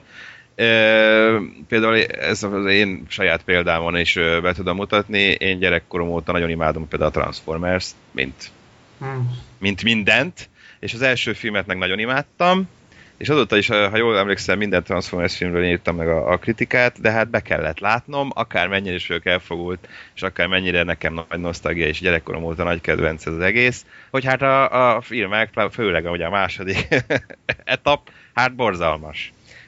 És akkor nem, noha azért sok dolog tetszik benne, meg fú, ez tök jó volt, amikor itt a Optimusot egyedül gyakta ott az álcákat, és akkor így persze ilyen lútbőrös vagyok, meg stb. Ettől függetlenül ezt egy olyan véleményt kell leírnom, amelyet is én úgy tartom, hogy minden filmet a célközönség igényének megfelelően kell értékelni. Tehát most, ha valaki utálja a gyerekfilmeket, akkor ne írja le a gyerekfilmről, hogy az milyen borzalmas, mert ő meg utálja, nem neked készült. Gyerekeknek készült, úgy kell nézni, hogy gyerekek számára esetleg, de ugyanígy a női filmek, akciófilmek, bármi, esetleg, de ezt én tartom így, ezzel valószínűleg nem vagyok, tehát sokan nem így gondolják egyébként, de én ezt szerint próbálom meginni a kritikát, hogy az adott célközönség igényének mennyire felelhet meg, próbálom én beleélni magam, hogyha esetleg kicsit távol is áll tőlem, bár én azért elég mindenevő vagyok ebből a szempontból, de igen, hogyha valakinek, például a Csákvári Géza nálunk az ügyeletes Bond őrült, és most is csak azért nem ő írja a Bond kritikát, mert a Csaba kim volt Londonba, és meg tudta nézni, ezért bekerülhet. Úgyhogy bekerülhet a Bond kritika szerencsére most a jövő héten megjelenő novemberi számba, mert amúgy nem kerülhetett volna bele, mert jövő kedden lesz a sajtóvetítés, úgyhogy pont lecsúsztunk volna róla. De így akkor lesz Bond kritikánk is már a jövő héten. De hogyha tényleg úgy vagy meg lehet nézni, és valaki nagyon szeretné, akkor persze viheti. Csak hát de bízunk az íróinkban, tudjuk jól, hogy nem, hogy rendes, korrekt véleményt megírni róla. Black Sheepnek volt egy nagyon jó kérdése, és hát akkor figyeltem, te írtad, akkor már tedd is fel a magazin tartalmának meghatározását. Igen, közben én úgy gondolom, hogy erre nagyjából választ kaptam itt a címlapos sztorival, mert ezen gondolkodtam, hogy így a magazin tartalmába mennyire tudtok beleszólni. Tehát most itt konkrét példát ide fölírtam magamnak, ami egyébként az októberi Vox, a mostani jelenleg ugye legújabb, egészen a jövő hétig legújabb Vox, hogy miért volt az például, hogy ebbe a számba az utolsó boszorkányvadászról volt egy kétoldalas cikk, Ami, hát most nem azért, de az egésznek a hangvétele olyan nagyon cinikus volt, azt hiszem talán te írtad, igen, ha jól emlékszem. És mondjuk mit tudom, a Szikárióról meg nem volt, vagy a Viktóriáról, vagy a Mélyütésről, ami pedig hát egyértelmű, jó, én nem láttam az utolsó boszorkányvadász, de mint utólag ugye a honlapra kikerült a kritikátok róla, alacsonyabb százaléka van, mint akármelyiknek, háromnak, amit itt most felsoroltam. Akkor és, nem láttuk persze a filmet, de jó, hát értem, lehetne hogy... tippelni, igen. Csak például pont a Viktóriának a keletkezéséről egy iszonyat pöpec cikket lehetett volna írni. Nem egy ligában van ezekkel, tehát ez szerintem elég egyértelműen látszott, meg hát mint profi filmekkel foglalkozóval, én gondolom, ezt ti is láttátok, ez nyilvánvaló. Csak hogy akkor miért volt mégis erről, és miért nem mondjuk a többiről, de egyébként szerintem nagyjából megválaszoltad a címlapnál ezt a kérdést, de azért... Igen, hát ez ebben is benne van az, hogy megpróbáljuk úgy összerakni a tartalmat, a cikkeket, hogy azok a nagyobb filmek, azért mégiscsak tényleg ezzel számolni kell, hogy sajnos régen, vagy hát nem sajnos, régen 140 oldalasak voltunk, ma már ugye odáig terjedt a dolog, hogy kénytelenek vagyunk 84 oldalon írni a filmekről, nem minden fér bele, és mivel mainstream magazin vagyunk, kénytelenek vagyunk azokat a filmeket természetesen előrébb venni, amelyeket meg is fognak nézni a moziban. És akármennyire szerettük mi is a Viktóriát, és egy abszolút egyedi dolognak tartottuk, a kritikában ez benne is van írva. Hát ezeket a filmeket sajnos nem nézik meg sokan, de legalább egy oldalas kritikát kapott. Míg mondjuk akkor egy boszorkányvadászt, mi úgy gondoltuk, hogy mivel Vin Diesel lehet, hogy akkor ez ilyen sok többeket érdekel, akkor jött be egy színfalak mögött. De mindig megpróbáljuk úgy szerkeszteni, úgy összerakni a tartalmat, hogy minden filmről legyen valami. Említetted a Szikáriót, ott ez úgy jött ki, hogy arról egy kétoldalas kritikát írtunk. Igen, tudom, nem a legjobb példa, mert az elmegy valamennyire még akár ilyen tehát pont ezért ki ezt a, ugye ez nem régi dolog, lassan egy éves, vagy kb. Egy éves, hogy legyen egy ilyen nagyobb lélegzetvételű, egy kétoldalas, négyflekkes kritika is benne, amiről akár jó, akár rossz film, de hogy legyen egy olyan, amit így bővebben, nem kevésbé van az, hogy ugye printben mindig az van, hogy hát nem lehet akármennyit írni, nem lehet akárhogy merengeni a filmről, mert hát vannak ugye sajnos kötöttségek, ugye terjedelmi kötöttségek, plusz az, hogyha egy ilyen magazinban, hogyha a kép nem fér be a szöveg mellé, mert akkor ugye egy színes magazinnál az probléma, képekre szükség van, de hogy pont ezért, hogy akkor legyen egy olyan film, amiről lehet beszélni, amiről lehet írni, amit lehet elemezni, és akkor legyen több hely. Na, most a Szikáriót, mivel nagyon-nagyon szerettük, ezért ezt döntöttük, hogy akkor legyen ez, és akkor ez kiváltja azt, mert így végül is van két oldal a Bélgyilkosról, két oldal az utolsó boszorkányvadászról, a Viktóriáról pedig noha kisfilm, és nem tudom pontosan mik voltak a nézőszámai, szerintem nem túl sok, de azért egy egyflekkes, egy egész oldalas kritikában elemeztük. Megpróbálunk mindennel, tehát általában figyelünk rá, hogy a top 25 téma, a hónap témája, vagy a hónap rendezője, hónapsztárja, stb. Rovatok más-más filmhez kapcsolódjanak. Tehát mondjuk a Pánt, azt elintéztük a top 25-tel, amiben igazából a filmről is van szó, de úgy gondoltuk, hogy akkor ezek kilőttük a Pánt, akkor a hónapsztár Bradley Cooper volt, akkor az ételművészt is kilőttük. Tehát, hogy így próbáljuk, hogy tényleg minden legyen benne valamilyen szempontból. Ja, bocs, 51 tudtad, hogy igen, a top 25 az más, az a Shakespeare, az a meg Macbeth kapcsán. Igen, az nagyon jó volt. Az összekevertem, igen. Szóval általában így próbáljuk, ebben egyébként Csabának van talán nagyobb része, ezt nem akarom elvitatni előle, hogy általában ő osztja be főleg azokat, hogy milyen cikkek legyenek. Én nekem sokkal nagyobb behatásom van arra, hogy mi jelenik meg végül, tehát én vagyok az, aki aztán gatyába rázza ezeket a szövegeket, és hogyha úgy van, akkor esetleg mást, vagy újraíratni, stb. Ketten is persze sokszor agyalunk rajta, de magát azt inkább Csaba állítja össze, a végső tervezetet, azt ő szokta megküldeni, de hát akkor így dolgozunk össze.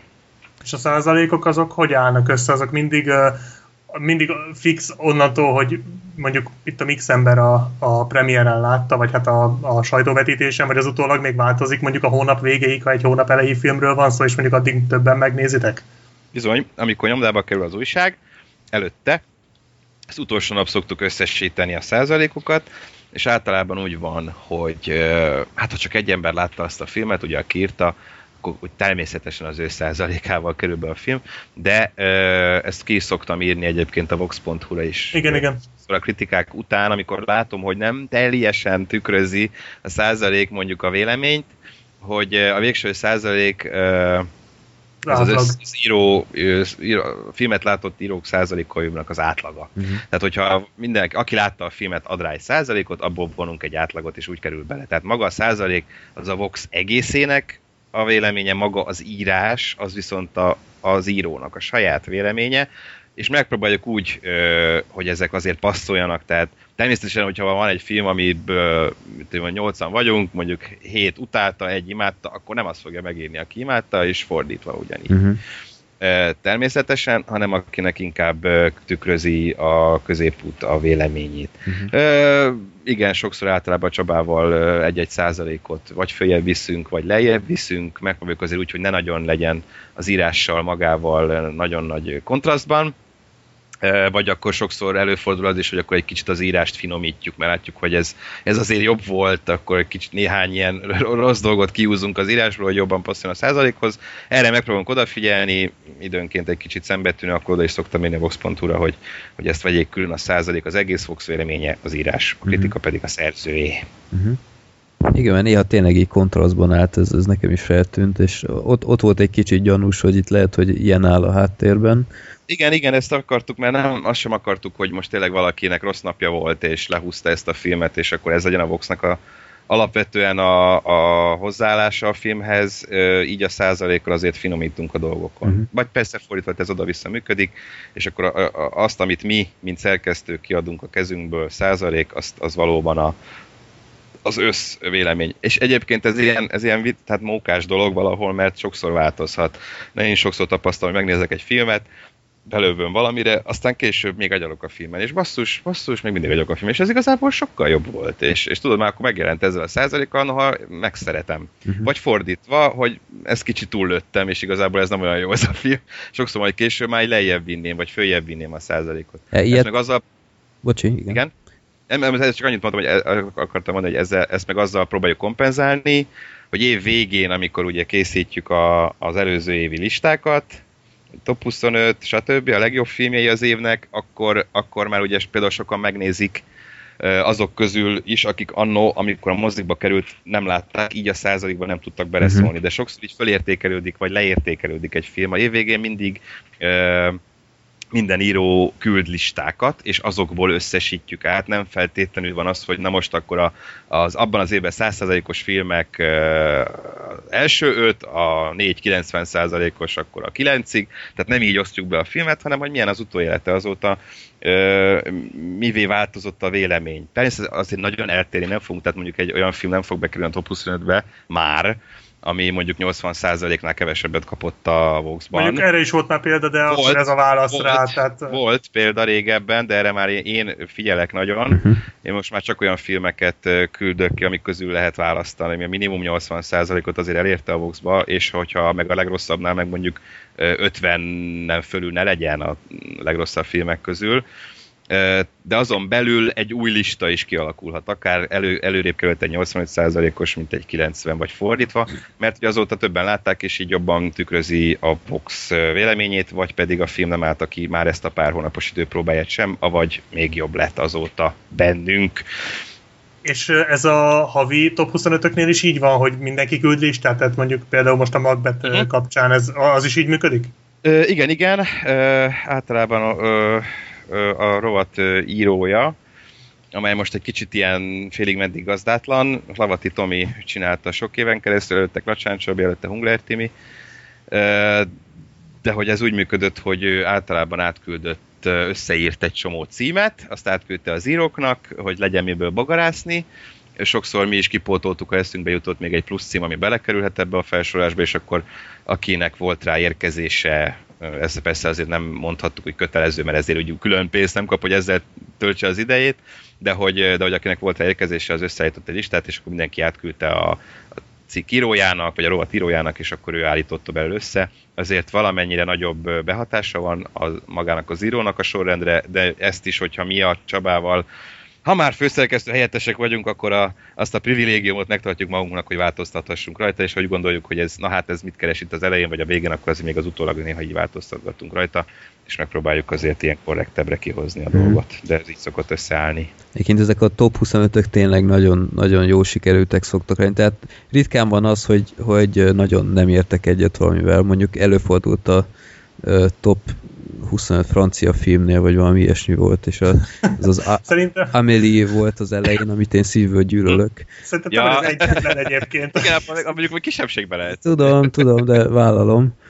De általában tényleg nagyon jók, és csomószor van az, hogy asztorolt, ez eszembe sütött, pedig milyen igaz.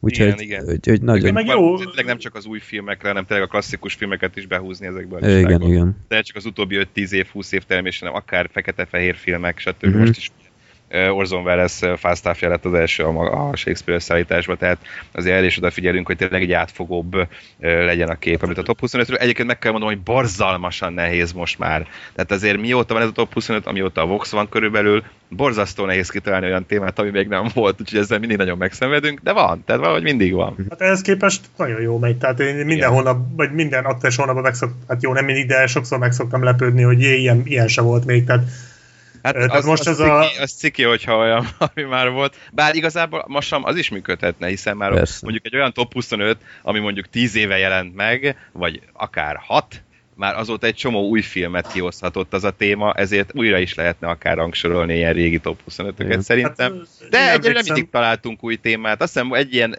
erőltetett témára emlékszem, bár az is vicces volt, hogy egy hónap, ez 2007-ben volt, ez is, hogy egy hónapban több harmadik rész jött ki, a Shrek 3, Karib-tenger kalózai 3, meg Pókember 3, ez ilyen egy hónapban jött. A Born is azon a nyáron volt.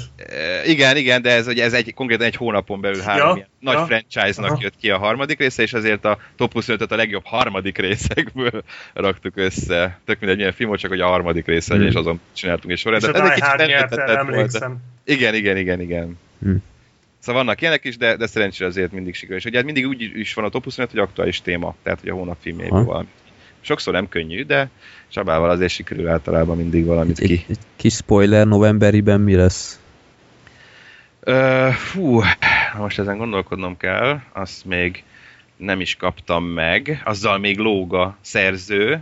Valami bondos. Hogy ez egy ilyen kis lehúzás, de ha vártok egy picit, akkor elmondhatom. Mert itt van előttem egyébként. Igen, gyanús, hogy bondos téma lesz. Igen, bondos lesz. Aha. Hát, hogyha egy kis spoiler, mert igazából ez ugye jövő héten jelenik meg, de akkor a filmbarátok hallgatóinak ez így elmondható. Volt már olyan az előző Bond film esetében, hogy csináltunk top 25-öt a Bond lányokból, most a Bond gonoszokból csinálunk egy top 25-öt. Úgyhogy a gonoszokból lesz. Jó, hát szóba kerültek a kritikák, hogy például az utolsó boszorkányvadásznál már fenn van a kritika, holott még a printben még persze nem lehet benne. Ez egy olyan dolog, amit nem teljesen értek, hogy miért jó ez nektek, hogy felrakjátok. Tehát ez így kb. A magazinnak az egyik nagy érdekessége szerintem, hogy az egyéni véleményt, hogy ez nem kontraproduktív szerintetek, hogy ezt így úgymond ingyen tartalomnak kirakjátok. Hát ez is egy hosszas dolog volt, hosszasan vitattuk meg, hogy ez hogy legyen, mint legyen, és végül is arra jutottunk, hogy egyszerűen lépést kell tartanunk a honlapokkal. Akármennyire is print magazin vagyunk, valamit, tehát hogyha nem raknánk ki a kritikákat a premier hetében, és mondjuk például járunk úgy, hogy nem tudjuk megnézni pont nyomdába elsőt a filmet, mondjuk ha most a Bondot nem láttuk volna, ugye pont most kedden nézzük, de az már csak a decemberi számba kerülhet bele. Na most a decemberi szám meg fog jelenni ugye konkrétan december 2-án, az az első premier nap előtti szerda. November 5 óta játsszák. Az összes létező Bond kritikát már elolvasta az, akit érdekelt a film. Már egy hónapja megy a moziba, már senkit nem érdekel. Jó, ez egy nagyobb film, de hát sok ilyen valami mondjuk kisebb. Ezért egyszerűen kit érdekel, hogy akkor megjelent. Úgyhogy azért rakjuk fel a kritikákat, vagy döntöttünk úgy, hogy megosztunk ingyen neten tartalmat, de ez csak a kritikákra vonatkozik, ugye semmi más nem osztunk meg, semmiféle más cikket, csak a kritikákat, hogy ezzel lépést tartsunk azokkal a honlapokkal, akik már rögtön kipakolják a kritikákat, és nem kell a mi véleményünkre várni akár egy hónapot, vagy 2 hetet, vagy 3 hetet. Viszont azért remélhetőleg más olvasni való is akad az újságban, és hát van olyan sokszor, hogy azért ez is előfordul, ugye persze, természetesen, a legtöbbször azért az fordul, hogy azért nálunk megjelenik, és ugye az még csak 3-4 hét múlva kerül a mozikba. Ezt a vetít most már kevésbé, mert most már a forgalmazók is úgy vetítenek, leginkább nagyon ritka az, amikor korábban régen volt, hogy egy hónappal előtte vetítették az összes következő havi filmjeiket. Igen. De emlékszem olyanra, hogy az Intercomnak volt egy saját vetítőterme Róna utcában, és ahol a régen az Intercom volt, és oda bementünk reggel 10-kor, és kijöttünk este 6-kor. És addig megnéztünk akár 4 vagy 5 filmet is egymás után. Ez emberpróbáló feladat volt egyébként, pláne, hogyha 4-5 borzalmat kellett egymás után letudni, de hogy akkor sokkal könnyebben beoszthatók a következő havi dolgokat, hiszen már mindent láttunk. Na most ugye aztán ezek a világpremierek egyre gyakoribbak lettek, a kritikától is jobban félnek, én úgy gondolom, a stúdiók és a forgalmazók, ezért most már az az általános, hogy premier előtt 1-2 nappal vetítik csak le. Vannak idén például kellemesen meglepetés volt ebből a szempontból, hogy a Kingsman-t, vagy például a Kémet akár egy hónap előtt is levetítették, de sejtettük, hogy azért, mert hát nagyon jóra sikeredtek, vagy hát legalábbis a forgalmazó büszke rájuk, ez nem fél levetíteni a sajtónak már ennyire korábban, de ez nagyon ritka, nagyon ritka. Általában majd maximum 1 héttel, 1-1,5 héttel előtte tudjuk megnézni a filmeket, ez forgalmazótól függ, de hát így sokszor nem feltétlenül tudna bekerülni a magazinba. Ezért a kritikáknál úgy döntöttünk, egyelőre még ezt csináljuk, meglátjuk, hogy ennek egyébként milyen...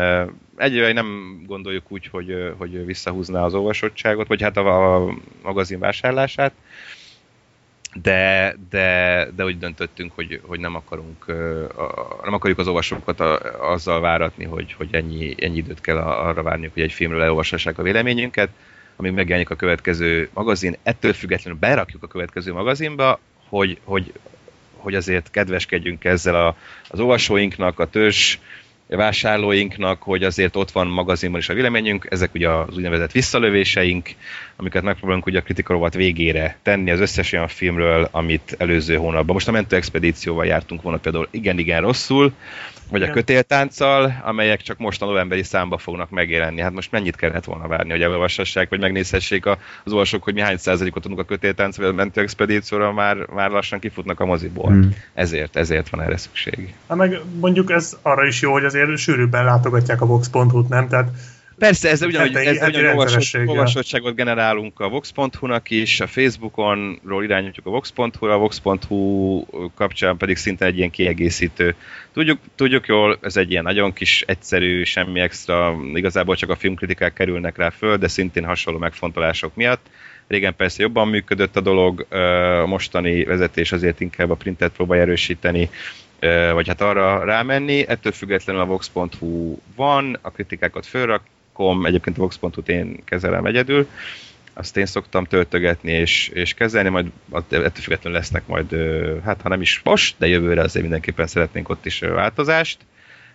Erről még úgy bővebben nem mondhatok konkrétumokat, de lesznek változások, és hogy ezért a Vox.hu pedig egy olyan kiegészítése a magazinnak, ami mondjuk az interneten ólálkodó embereknek megmutatja, hogy ja, amúgy van egy ilyen magazin. Láttam egy olyan hozzászólást, nagyon rosszul esett a Filmbarátok posztnál, hogy viccen kívül mi ez a Vox. Ja, igen. Most arra elmondhatom, hogy hát ha az utóbbi 18 és fél évben, akkor ő nem nagyon járt újságárus közelében. Ez könnyen lehet.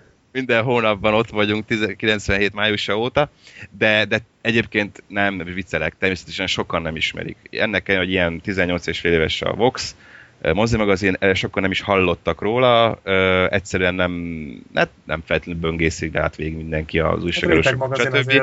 És persze rétegmagazinról van szó, de fontos az, hogy új olvasókat is behúzzunk. A Vox.hu erre jó, az interneten tudom, esetleg erre pedig behúzhat számunkra új olvasókat, úgyhogy ez egy fontos már onnan része. Is ismernie kéne, hogy mi azért elég gyakran megemlítjük Black Sheep-et, tehát... Igen, akkor a műsort se hallgatja. Igen, lebuktál. Megkereslek és bannollak. Szegény.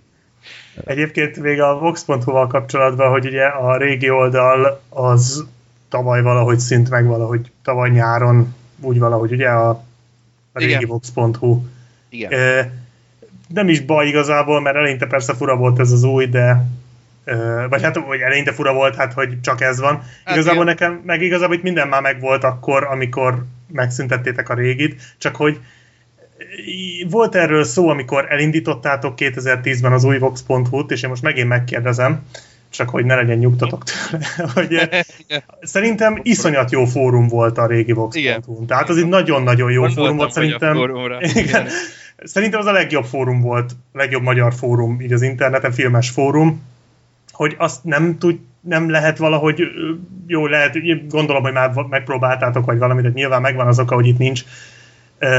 Jó, persze van ez a Facebookos, én ennek nem vagyok a híve, ez egyéni szosz problémám, de hogy nem lehet ebbe egy ilyen fórumot valahogy beleimplementálni ebbe az újba, mert az tényleg nagyon-nagyon jól működött. Szóval az az egy, ami tényleg hiányzik.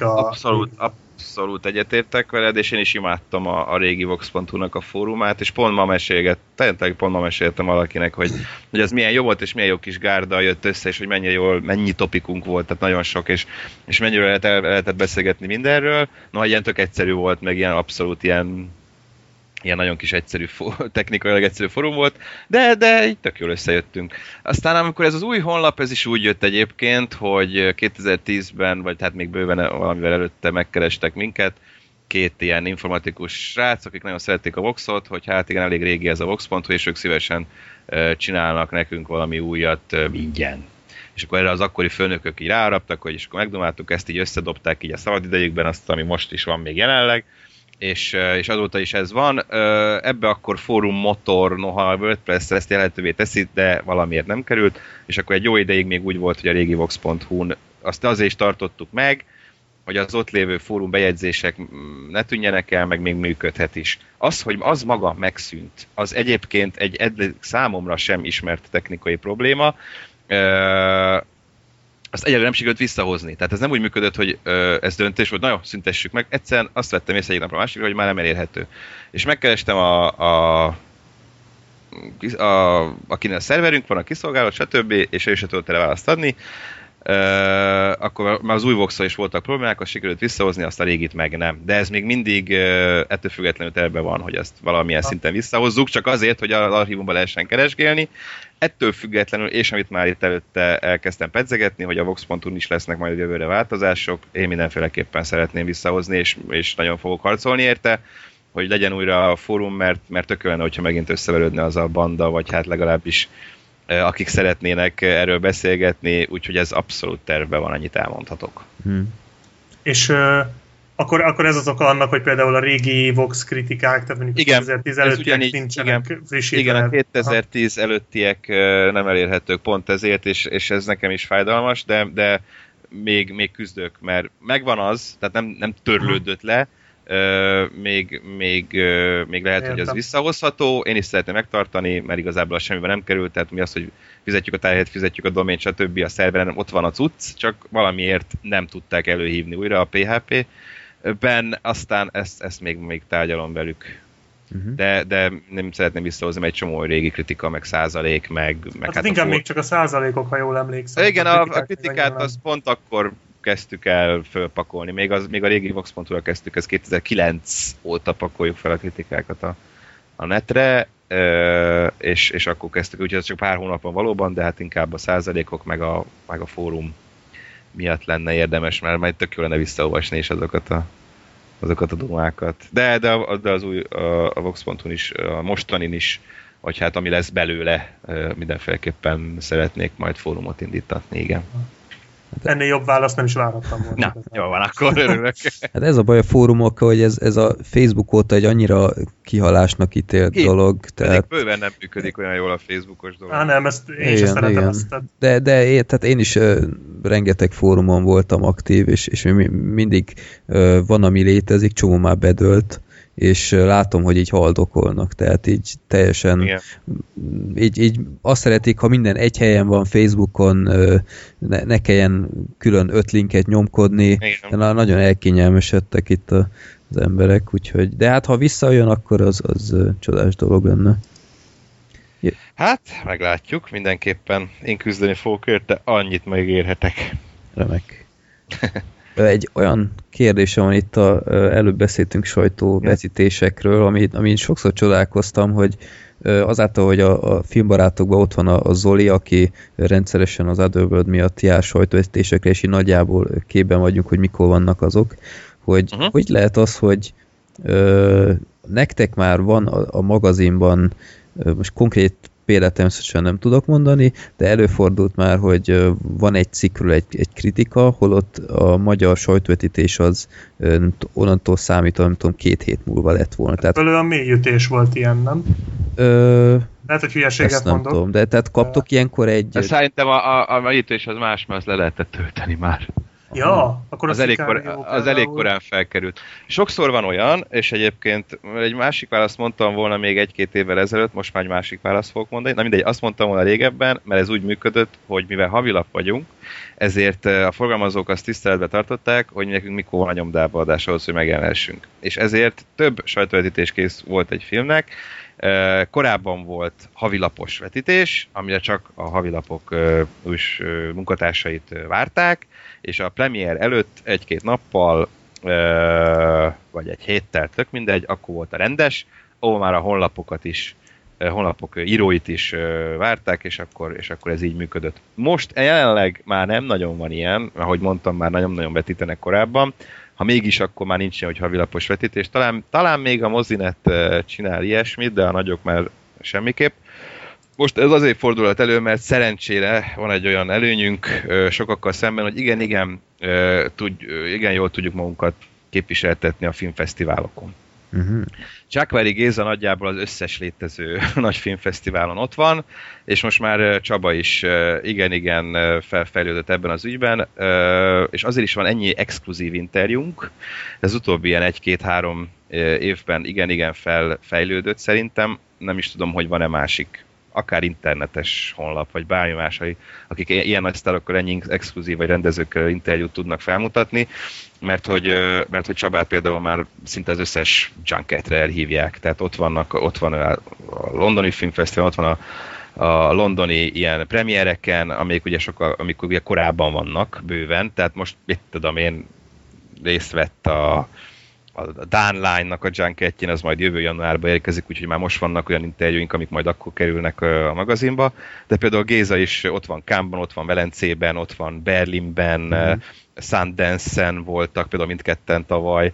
Magyarul ők már akkor látják a filmtermésnek a javarészét, amikor az még Amerikában se került a mozikba, hiszen ezeken a fesztiválokon vetítik őket legelőször.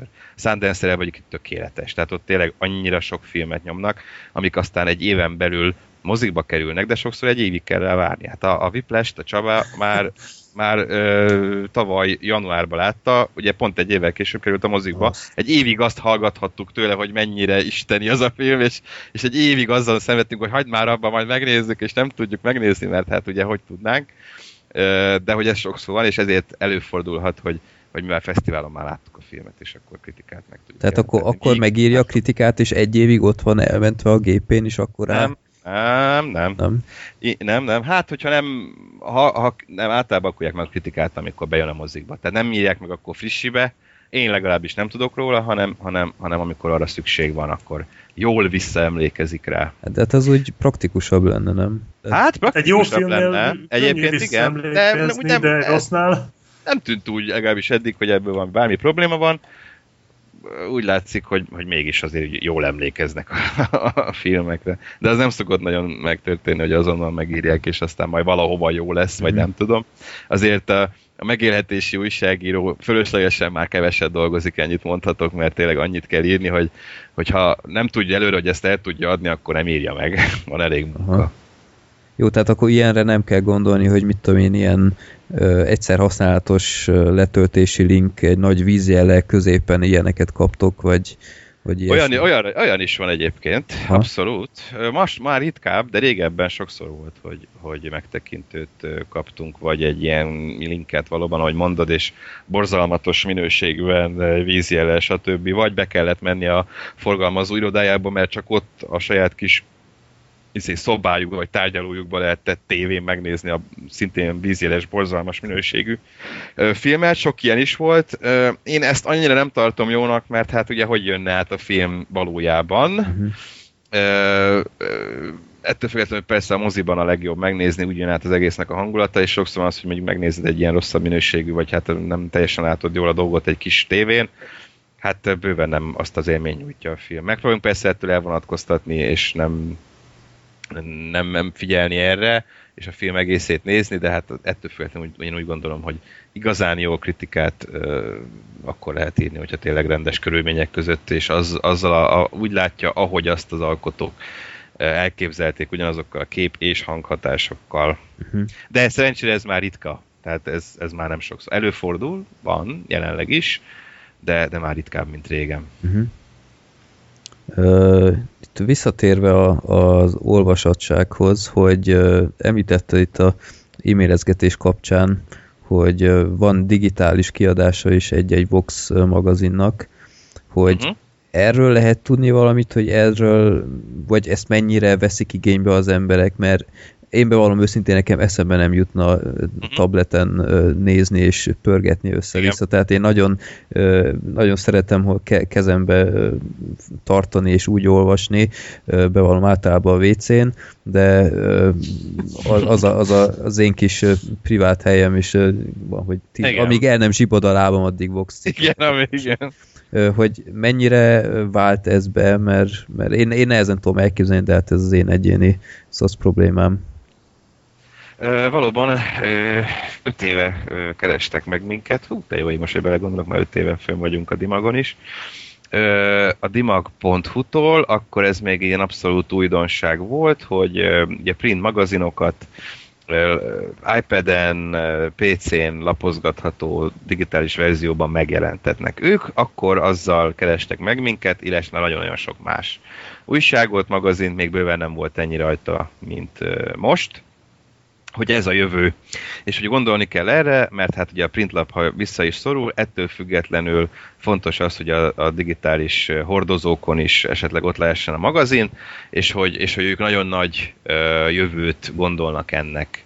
És igazából túl nagy munkát, befektetés részünkről ez nem igényel, hiszen ha úgyis megvannak a betördelt oldalak, PDF-ben azt az ő saját programjuk egy pillanat alatt berakja, ezt egyébként szintén mi töltjük fel ezeket, mind a 4 kiadványunkat egyébként fönn van a dimag.hu-n, úgyhogy akkor belementünk, hogy persze miért ne, hiszen kaptunk olyan üzeneteket, e-maileket, hívásokat, hogy hát külföldön él, hogy nem tudja megvenni, meg berendelni, stb., és hogy így ő is hozzájuthat a Voxhoz, így bárki, bárhol, még olcsóbb is, ugye, mint az újságelősoknál maga az egész. Sőt, régen most már ezt kevésbé nyomatjuk, de ugye interaktív tartalmak is bekerülhetnek. Tehát régen volt minden fene. Galériákat raktunk be, a plusz galériákat. Volt olyan, hogy plusz tartalmat csináltunk csak a Dimagra. Tehát volt egy ilyen kis X oldal, jó, az egyszer fordult elő, direkt meg is promóztuk, hogy a Dimagos verzióban plusz 10 oldal anyag volt, ami a printben nem jelent meg, és azt külön megírtuk, betördeltük, stb. Még azt hiszem a 11 nyarán a Verdák 2 szám volt így nagyon megnyomva, és akkor volt szponzorunk is hozzá. Na ez már nincs, most már ezt szintén annyira nem működünk vele, mert hát visszatérve a kérdésedre, egyelőre én sem gondolom azt, hogy ez a jövő, legalábbis a számok azt nem mutatják, vagy nem tudom, lehet, hogy nagyon be kéne hirdetni. A Dimag van, sőt felújult, meg nagyon-nagyon sok magazin rajta van, tényleg több 100 akár, amiket le lehet így olcsóbban is szedni, és lehet Dimagon, PC-n, iPad-en, bármilyen cuccon, telefonon is már lapozgatni, de egyelőre én azt tapasztalom, legalábbis a saját kiadványainkkal kapcsolatban, hogy azért kevesen, tehát bőven kevesen szedik ezt le, töltik ezt le. Ettől függetlenül megtartjuk, mert mondom, túl sok időt, munkát nem igényel föltölteni, és ettől függetlenül örülünk, hogyha kiszolgáltatjuk azokat az olvasókat is, akik csak így tudnak hozzájutni a magazinhoz. Mert sok ilyen van egyébként. Jó. De mondjuk egy előfizetéshez vagy vásárlóhoz képest tényleg ilyen elenyésző. Jó. Black Sheep, akarsz kérdezni, vagy kicsit rosszul érzem magam, hogy én teszem fel a kérdéseket? Nem, én csak hallgatok itt három füllel. Jó. Már el is aludt. nem, figyelek. Nem tudom, itt közben itt a kérdéseket scrollozom, mert hogyha nem sorrendbe tesszük fel őket. Nem. Én fontosan törlöm a listáról, ami már elhangzott, úgyhogy én neked szép. Most nekem is ez kell.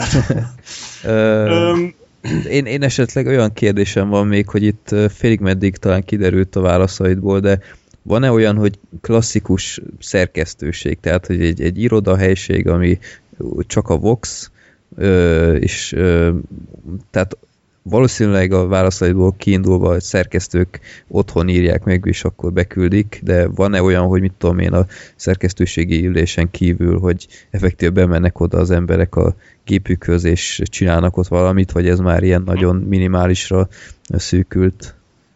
Van a szerkesztőség, de nem kifejezetten Vox, hanem a mi kiadónknak van egy szerkesztősége, és ott készül az epizód és a like, illetve természetesen a Mozimánia és a Vox is.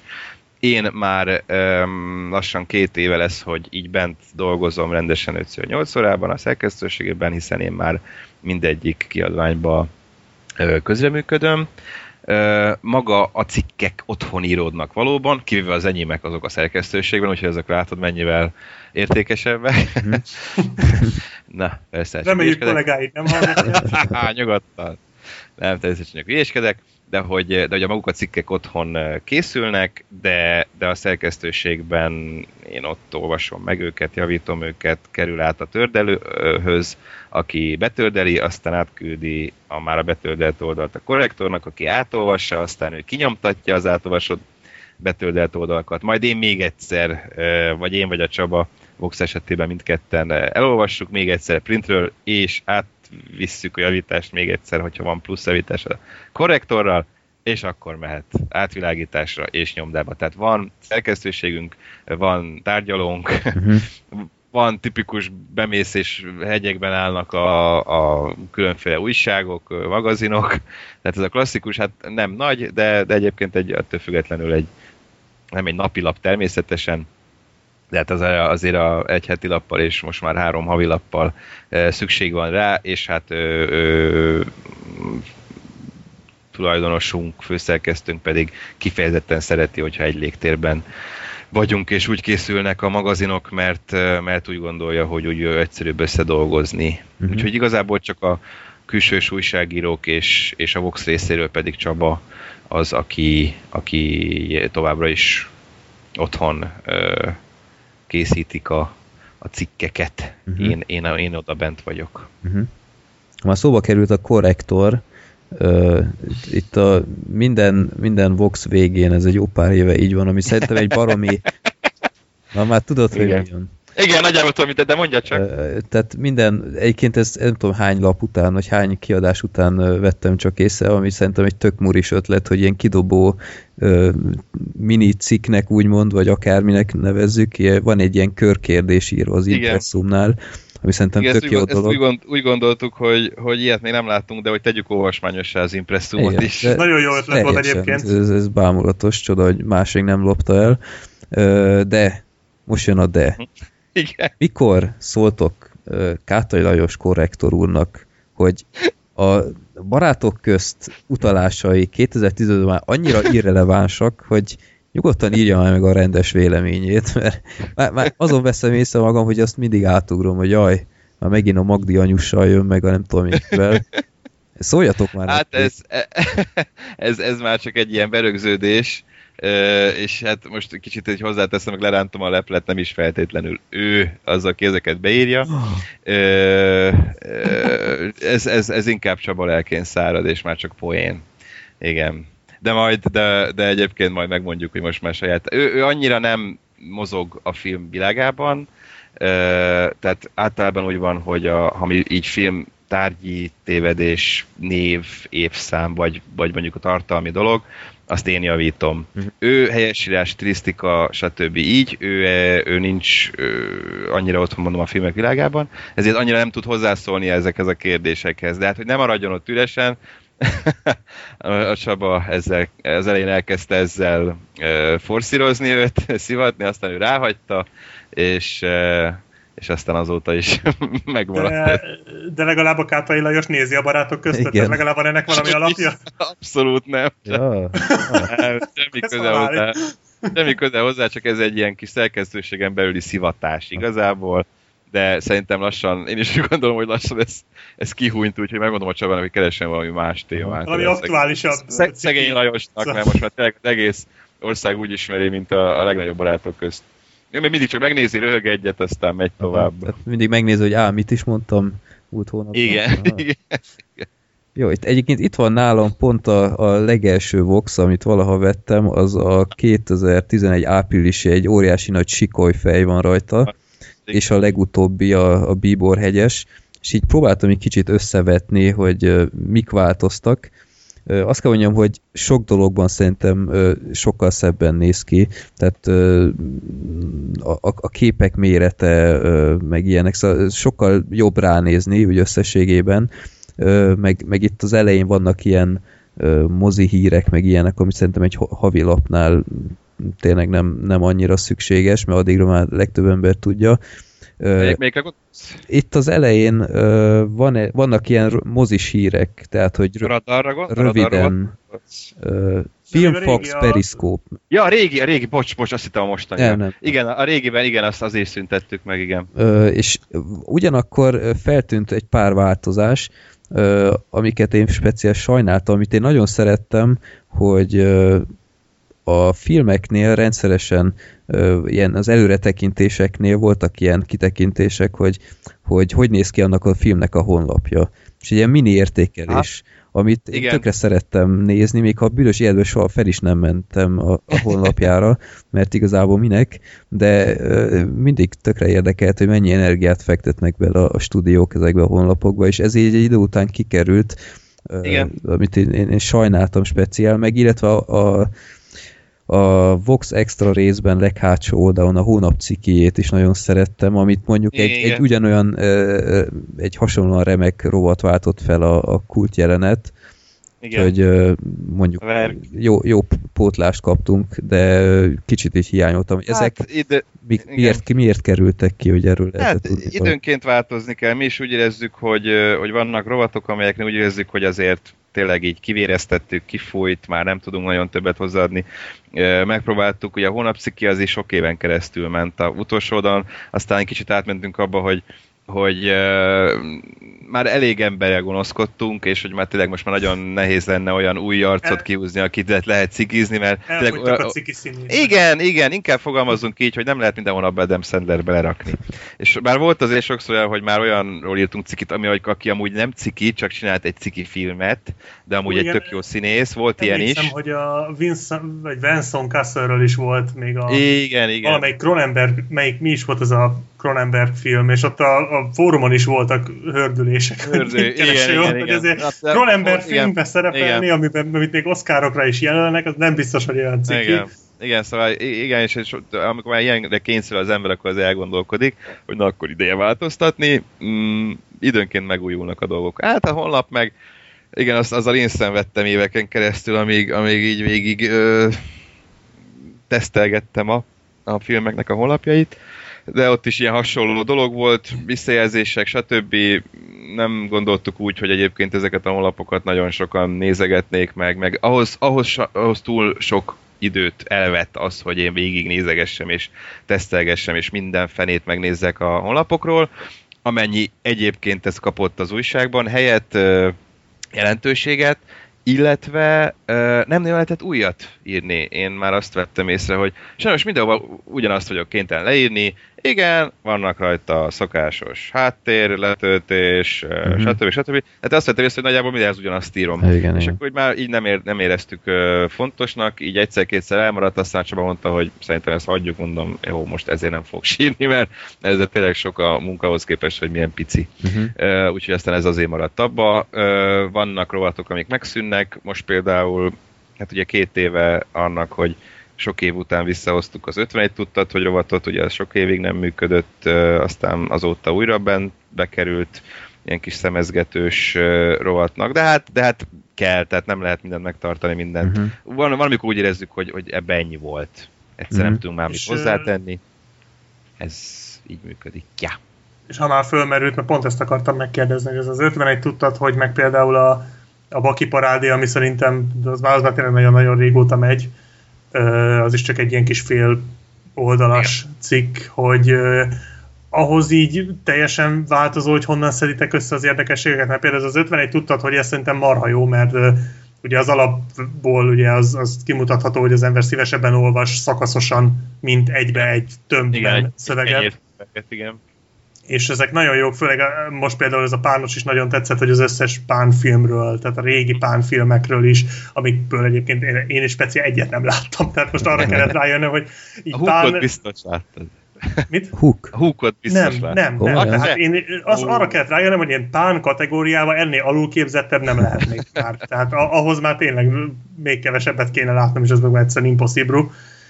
Csak hogy így honnan szeditek ezeket az infókat, vagy mennyire, vagy mit tudom, internetről, vagy hallottátok valahol, vagy egyéb helyekről? Szerintem ezek sima, igen, abszolút internetes gyűjtőmunkák, az IMDb nagy segítségre van, mert azért a triviában nagyon sok szuper dolgot el lehet csípni, de egyébként más oldalak is jegyeznek ilyen nagyon jó kis triviákat.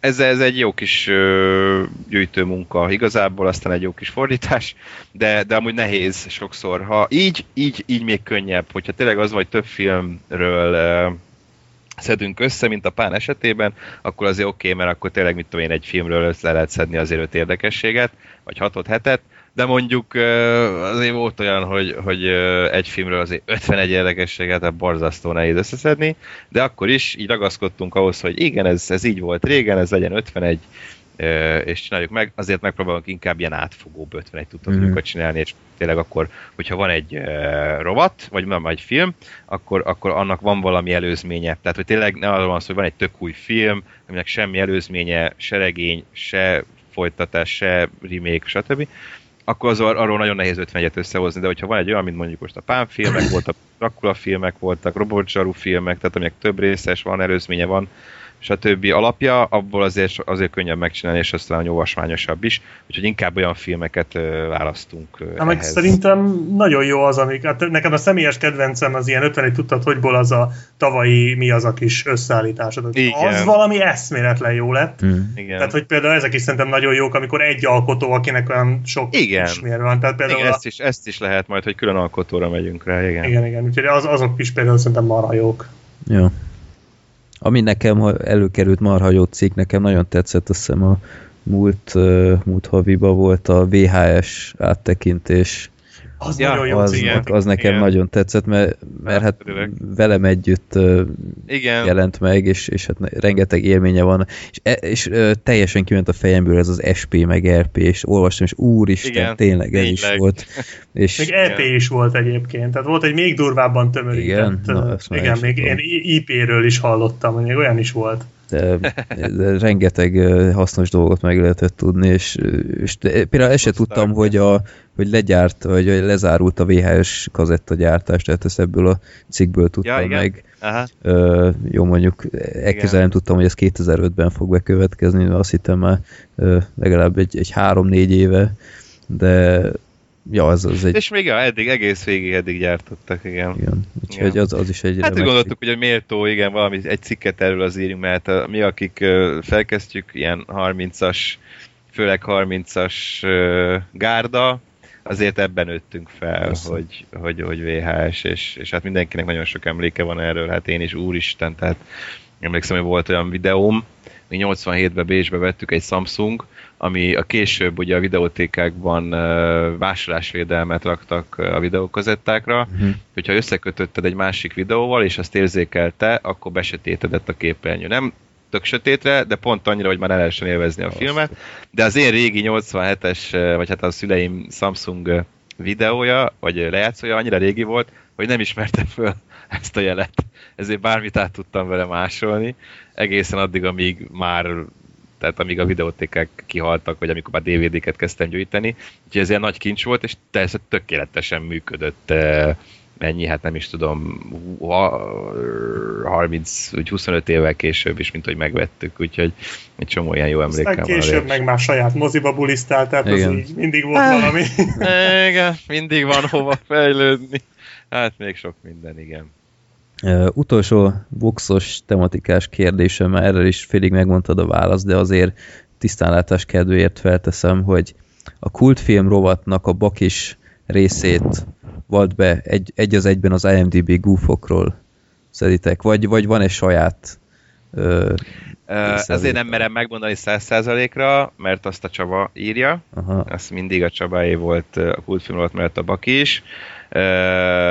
Én úgy gondolom, hogy igen, hogy onnan szedi, de a nevében nem beszélhetek, és nem tudhatom, hogy ő tényleg esetleg máshonnan is szede, vagy a Csabáról azt tudni kell, hogy ő is hatalmas filmgyűjtő, és tényleg szinte minden film megvan neki, és nagyon nagy DVD Blu-ray extra bújó. Én például kevésbé. Én is szeretem az extrákat, de ő tényleg sokszor megvesz olyan kiadásokat, ami külföldről, mert hogy ilyen extra, meg olyan extra van rajta, tehát róla el tudom képzelni, hogy ő meg is nézi a baki parádékat, vagy ilyen extrákat, amiben ilyen sztorikat hall, de azért nem merem 100%-ig kijelenteni, de szerintem igen, az IMDb goofjai azok főleg. Jó. Na, Black Sheep, van-e bármit még nem, a Vox-szal kapcsolatban, vagy rátérhetünk Szöröskely Gábor, mint ember véleményére? Térjünk rá arra. Igen, főleg, hogy arra. Már 2 óránál tartunk, Gábor, elnézést, hogy eddig... Nem, nyugodtan. De mi már ezen nem lepődünk meg. Igen, tehát... Persze, gyorsan telik. Volt 4 órás adásunk, azt egy ideig nem akarom újra megélni, mert igen, ott majdnem vállás lett a vége itthon. De, jó, akkor Gábor...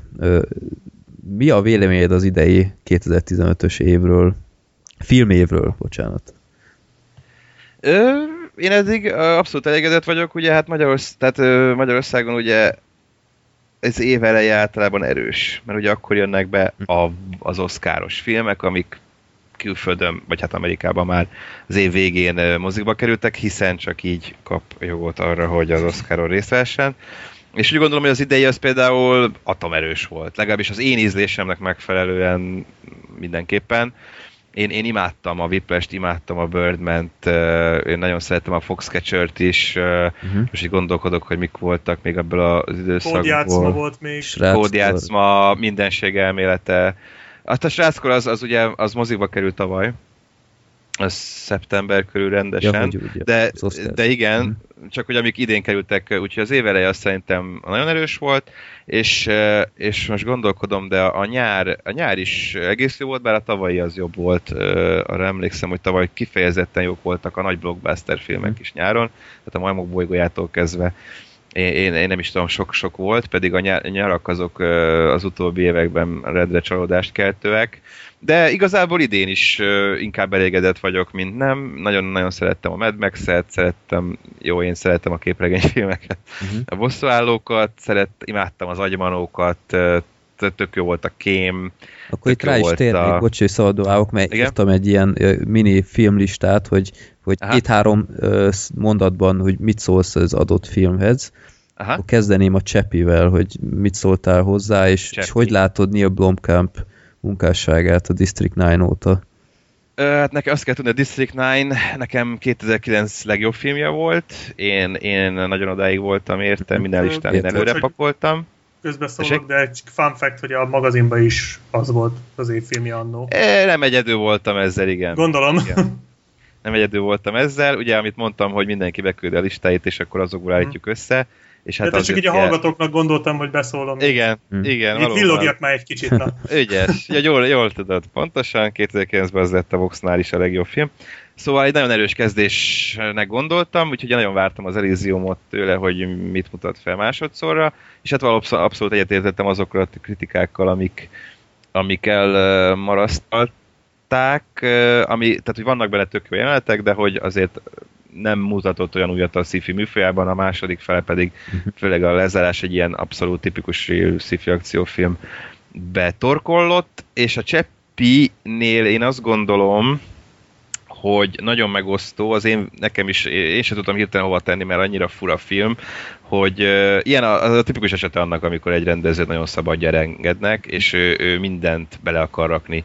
És pont ezért nem találja meg a célközönségét, és ezért volt a Csepi is, noha nem rossz film szerintem, de mégis csalódás Blomkamptól, mert most akkor döntsük el, hogy vagy ilyen vicceskedős, cukis, rövid zárlatszerű filmet csinálunk, vagy tényleg egy ilyen durva akció és véres valami, mert így meg két szék között a pad alá esett nekem. Főleg a Diánt volt miatt, az nálam nagyon kicsapta a biztosítékot, nekem nagyon nem jött be. Nekem nem volt vele, mert én szerettem azt, hogyha valami ilyen nem tipikus, és hát ők mindenek csak nem tipikus, és nekem itt tök átjött az, hogy ők valami olyat képviselnek, vagy egy olyan közegben mozognak, és annyira egyedivé tették ők maguk, meg az egész dél-afrikai helyszín, ami azért kiemeli az ilyen tipikus filmek közül mégis valahogy a Csepit. Hát nem színészek, az lejött. De nekem úgy túl nagy bajom nem volt velük. Nem miattuk volt számomra egyébként így valamennyire csalódás. Úgyhogy kicsit félek ezek után az új Alien filmtől is, de hát én még bízom abban, hogy visszatér a District 9-os Blomkamp. Például a Csepinek a vége is egy akkora mindfuck volt, hogy az hihetetlen. Hát abszolút. Az szerintem is inkább az volt például megosztó, meg amit nem nagyon lehetett hova tenni, mint igen, például az Antworld. Hogy... Igen. Na, akkor következő film, ez kicsit önzőmód beraktam, mert nekem ez az év filmje, Sóna bárány. Láttad-e? Az sajnos nem, basszus. Nem. És azt nagyon haragudtam, hogy 70%-ot adtatok csak a házi mozi rovatnál, és külön kritikát nem kapott ez a film, ha jól emlékszem. A honlapon volt.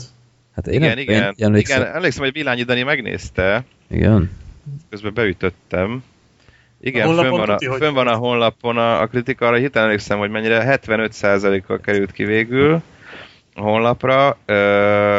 Ez csak a Daninak a véleménye, más nem látta, bár én úgy gondolom, hogy talán a szövegben jobban dicséri, mint 75%, na mindegy.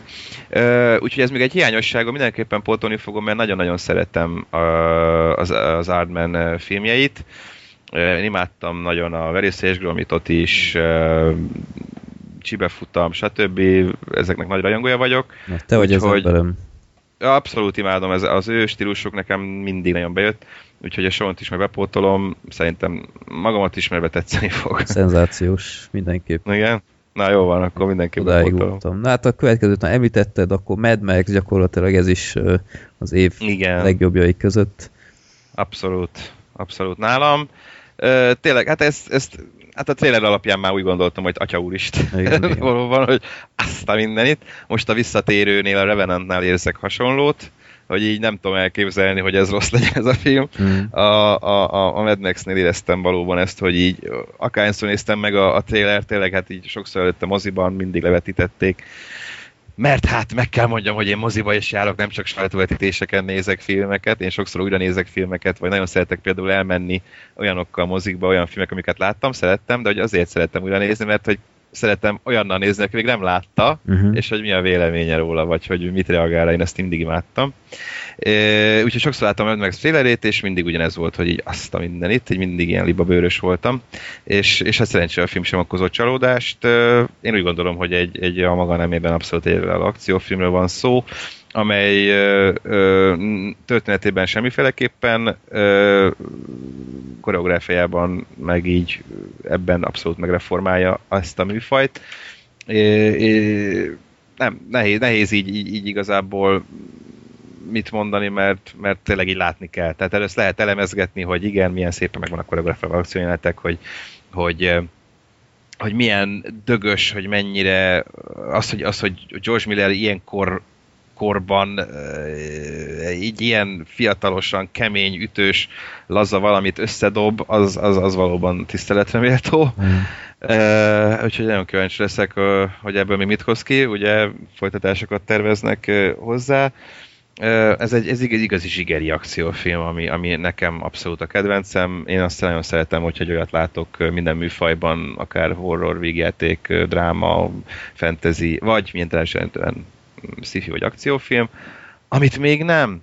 Tehát amilyet nem tudok igazán mihez hasonlítani, vagy egy olyan érzést, atmoszférát nyújt, ami magával ragad, és ez sajnos kevés rendező tudja megcsinálni. Most a Szikárióba sikerült megint a Denis Villeneuve-nek, de ez ritka. Uh-huh. Jó, a következő az Saul fia, illetve hogy te is úgy látod-e, mint én, hogy viszonylag fixen el lehet mondani, hogy ez lesz a következő magyar Oscar-nyertes darab. Hát, párszor elbeszélgettem itten kollégákkal, meg barátokkal is. Van egy ilyen kis társaságom, akik nincsenek benne az újságíró bizniszben, abszolút különállóak tőle, de nagyon nagy filmrajongók. És velük nagyon gyakran találkozom, járunk ide-oda a filmkvízeket, stb. Csinálgatunk, vagy részt veszünk rajta, és velük nézem minden évben, most már vagy 4. éve az Oscárt is. Uh-huh. Összegyűlünk az egyiküknél, és akkor még ilyen kis külön filmkvízt is szoktam csinálni nekik előtte, és viszek ilyen kis DVD nyereményeket, és akkor ők nekik szoktak örülni. Szóval nagyon megadjuk a módját, megnézzünk valami filmet is, ami esetleg jelölt, és még nem láttuk, vagy sokan nem látták, és megnézzük az Oscárt, és velük beszéltem ezt nemrég, hogy milyen érzés lenne, hogyha a Saul fiát, ha már csak jelölnék, olyan boldog lennék, hogy nem igaz. Én amióta a filmeket szerettem, odafigyelek rájuk, azóta magyar filmet nem jelöltek Oscar-díjra. A 80-as évek végén volt ott erre példa, de akkor még 8-9 évesen annyira nem foglalkoztam ezzel a dologgal. Hát ilyen rövid animációs filmben volt pár. Igen, a Maestro volt rövid animációsban. Egyébként ahhoz is van egy sztorim, mert azt én előbb láttam, mint bárki más. Nekünk mutatta meg először az Tóth Géza, és akkor még franc gondolta. Azt mondtuk, hogy ez tök profi. Behozta a Vox szerkesztőségbe, beültünk vele, mert a Viktor jól ismerte a Tóth Gézát, Dudás Viktor, és akkor beültünk a kis tárgyalóba, és akkor levetít, akkor lett kész. Uh-huh. Nagyjából még nem is volt teljesen kész, lehet, még hiányzott róla valami hang, vagy nem tudom. Uh-huh. És megnéztük, hogy mondta, hogy valami ismerős, csinált egy animációs, mert nézzük meg, és akkor megnézzük, és atyaúristen, ez tök profi. Uh-huh. Tehát így pont azt mondtuk, hogy tiszta Pixar, vagy nem tudom, tehát így akkor úgy dönt, hogy nagyon-nagyon jó. És hát amikor ez Oscar jelölték, az azt a minden is. Na, hát ott is nagy csalódás volt, hogy sajnos nem nyert, de ha már így egy filmként jelölnek, és ezt én először megélhetem azóta, hogy filmrajongó vagyok, és hogy ez a szakmám is, az egy hatalmas dolog lenne. Ráadásul tényleg most már kezdek hinni is annak, hogy komoly esélye van, és én nagyon, és ennek nagyon-nagyon örülnék. Nagyon-nagyon nagy szüksége lenne a magyar filmiparnak arra, hogy újra oda figyeljenek rá, és hogy egy ilyen film, ami tényleg azóta folyamatosan járja a diadal körútakat itt-ott. Nem véletlenül tegyük hozzá. Nem véletlenül, természetesen abszolút jogosan, de szempontból szuper, de hogy nagyon örülnék neki. Uh-huh. Ha meg megjelni, azt hiszem, hogy akkor madarat lehetne velem fogadni tényleg. Ja. Úgyhogy egy Nemeseles László. Benned minden bizodalmunk, bár most már ő neki nincs ráhatása a dolgokra, ő megtette, amit kellett, amit lehetett, és egy nagyon egyedi jó kis filmet összerakni, úgyhogy ha a magyar filmekről beszélünk, akkor azon még lehet, mert most azért vannak szerintem pozitív változások az utóbbi 1-2 évben. Uh-huh. Na a következő válaszodra kíváncsi vagyok, mert itt a podcastből a társaság 3/4-ének tetszett, nekem annyira nem, a Jurassic World. Annyira nekünk se tetszett azért. Hát azért ti megvédtétek ezt a vackot, tehát én már... voltunk rajta, hát most mi? Hát 2 óráig el voltunk vele. Ezt is szenvedés volt. Te hogy látod? Szolgáltas igazságot akkor. Igen. Hát amennyiben az én szomom igazság, az csak egy sima vélemény. Én is el voltam rajta, de sőt, igazából úgy gondolom, hogy a második és a harmadik résznél is jobb volt. Igen, hozzá lehet tenni, ez nem volt nehéz. De természetesen az egynek a nyomába sem ér, de azt tetszett, hogy így kicsit annak a hangulatára akartak inkább helyezni, illetve azt visszahozni valamennyire. Egy ilyen tök sima, egyszer nézhető, szórakoztató, látványos popcornfilmről van szó. Igen, vannak benne dramaturgiai hibák, hihetetlen dolgok, de hát mindig azt szoktam mondani, hogy ember, dinoszauruszokat nézel, nem mindegy, hogy utána még milyen irreális dolgok történnek benne. Hát, de ott, azon amikor belül... a katonaságot a katonasági történetszálat beviszik, hogy ja. A raptorokkal majd terroristákat vadásznak, ott valahogy így kiégett az agyam. Vagy... Jó, hát ez tényleg borzalmas. Igazából lett volna benne eredetileg egy kis trivia, egy robot T-rex, és Spielberg beszélte le a Trevorról, hogy na, ezt nem féle. De amúgy azt is tervezték, szóval ahhoz képest még jó. Úgyhogy a következő résztől viszont nagyon-nagyon félek, mert most így mindent bele fognak rakni. De én el voltam rajta egyszer, tényleg így nem vártam tőle semmit, mert az utolsó Jurassic Park filmek azok nem voltak jók. Ahhoz képest meg én kellemesen elszórakoztatott. Uh-huh. De ennyi, tehát így nem emlékszem már dolgokra belőle, szóval. Uh-huh. Jó, a következő a... Terminator Genesis, hogy te azt hogy érted meg?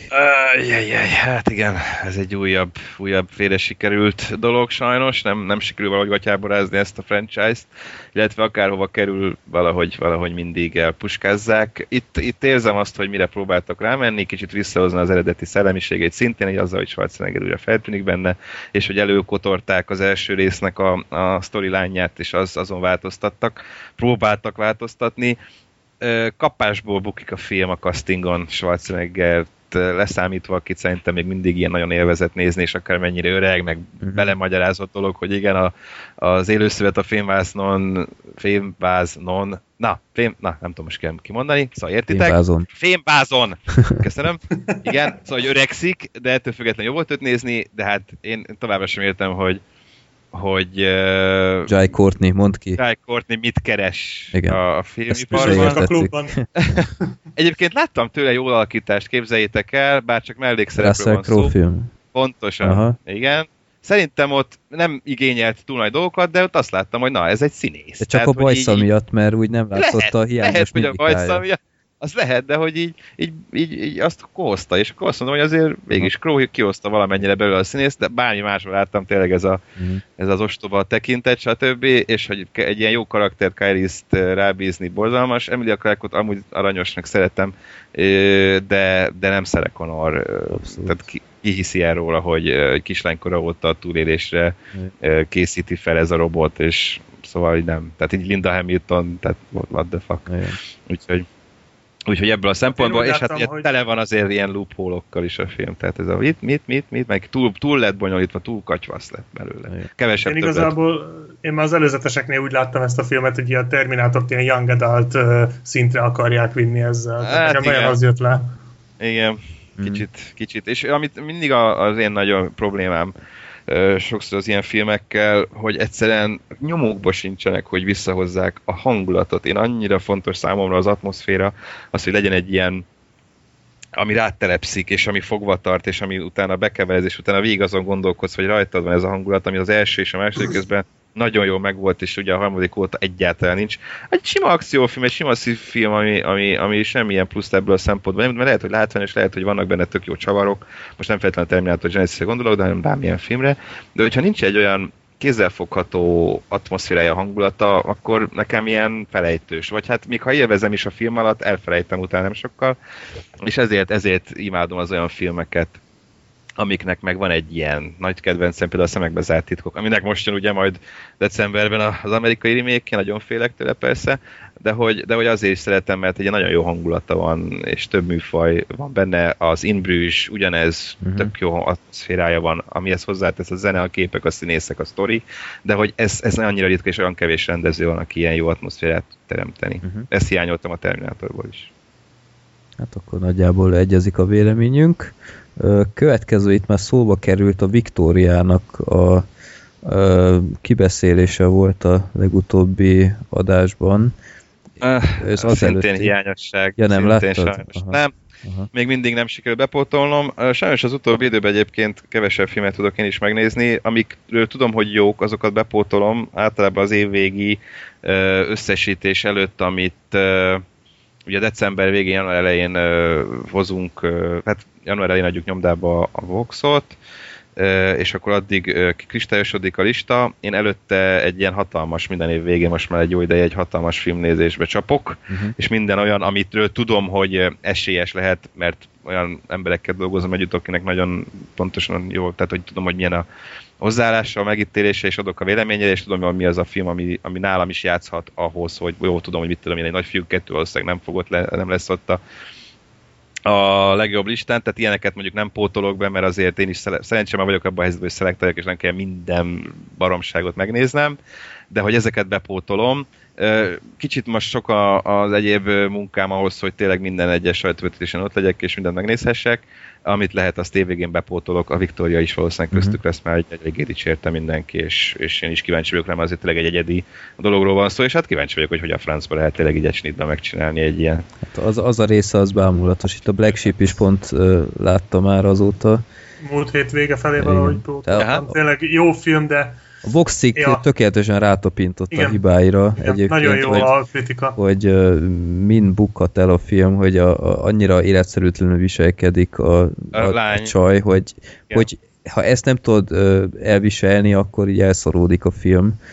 De... Meg egyébként szerintem csapatostul is, most nem akarok nagyon belemenni, tehát itt a kollektív tudatlanság van itt abban a bandában, amiről szól. Tehát... De azért de érdemes kell megnézni, igen, mindenképpen jó egyébként. Ettől függetlenül mindenképpen is be fogom pótolni, abszolút érdekel, igen. A következő a mélyütés, amit mi nagyon-nagyon szerettünk itt a legutóbbi adásban, és hogy neked mi a véleményed, mert volt itt valaki, a Gergő, aki kicsit sablonosnak, meg klisésnek mondta, de neki is tetszett, de annyira nem osztozta a nagy eufóriánkat, hogy te hogy látod? Érdekes, egyébként a legtöbb helyen azt olvastam, hogy inkább lehúzták, és valóban ezt a sablonosságot húzták rá, hogy egy ilyen tipikus boxfilm, amit ezerszer láttunk már. Én úgy voltam vele, hogy az első felén, be kell valljam, azért szenvedtem. Együtt a főszereplővel. Tehát az a mit tud még elromlani, mi az, amit még el lehet rontani az életében, egy nagyon lehúzó volt számomra.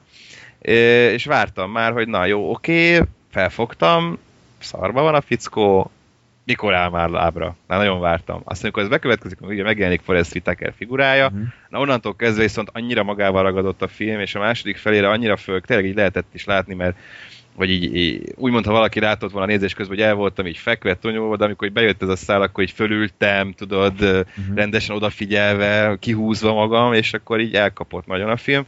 És a második fele az viszont meg nagyon jó volt. Nekem engem is nagyon-nagyon elkapott, és értem én, hogy az első felérés azért volt szükség, mert hogy akkor a motiváció, és akkor értsd meg, hogy innen kell lábra állni, és akkor innen változtatni a dolgokon, az, hogy már a kislányát is elvették tőle, az már a végső csepp a pohárba, és akkor hogy kell talpra állni, de ettől függetlenül meg Jake Gyllenhaal és Forrest Whitaker alakítása elég. Tehát akkor átalakítanak szerintem mindketten, hogy már ez megéri, vagy megnézze az ember a filmet. Látszik is, hogy mondjuk nem volt egy olyan eredeti sztoria a kezükben, ők mégis erre magasról téve apait, anyait beleadnak, és ez az, ami az igazi szakma iránti alázat szerintem, és ez az, ami akár önmagában is el tud vinni egy filmet. Noha, mondom, a második rész egyébként mind boxjelenetekben, mind dramaturgiában már sokkal jobban tetszett, mint az első.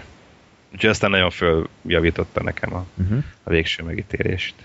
A következőről is már szó volt, a Sicario, akkor neked is így az októberiek közül a legjobb szerinted, vagy csak szimplán nagyon jó, vagy mi ragadott meg abban a filmben? Mert mi azt mondtuk egyébként, hogy a Del Toro meg a Brolin kicsit így ellopta a sót a filmben, a Blunt az kicsit fakó volt, tehát előzetes elvárásokkal, elvárásokhoz képest, de ez nyilván a karaktere miatt is volt, tehát ebben volt koncepció. Persze. De az a két rész, főleg a konvoj, meg az alagutas rész, az anyan olyan maradandó volt.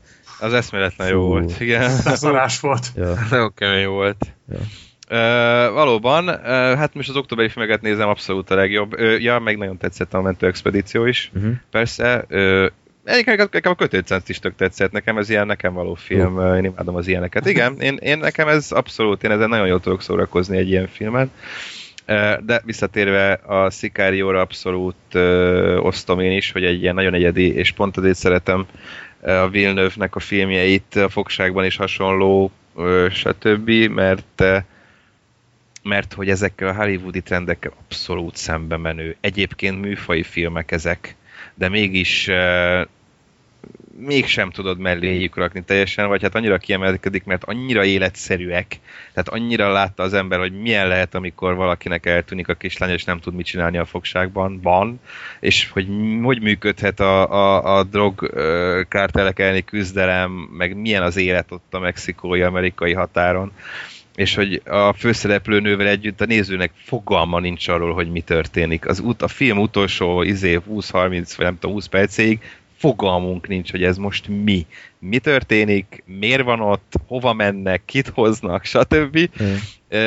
És ez annyira jól meg föl volt vezetve a filmben, amellett, hogy most már mindenkinek valószínűleg elege van, hogy mindig ezt hozom föl, de hogy annyira jó a hangulata, atmoszférája van a filmnek, ami szintén a zenének is nagyban köszönhető, tök jó volt Johan Johansson zenéje hozzá, ami önmagában furcsa lehet hallgatni, de a filmhez valami eszméletlen sokat hozzátesz, és hogy annyira életszerűek ezek a filmek, és annyira nem tipikusan úgy történnek a dolgok, olyan a cselekmény, mint egy erről szóló hollywoodi filmek esetében szokott lenni.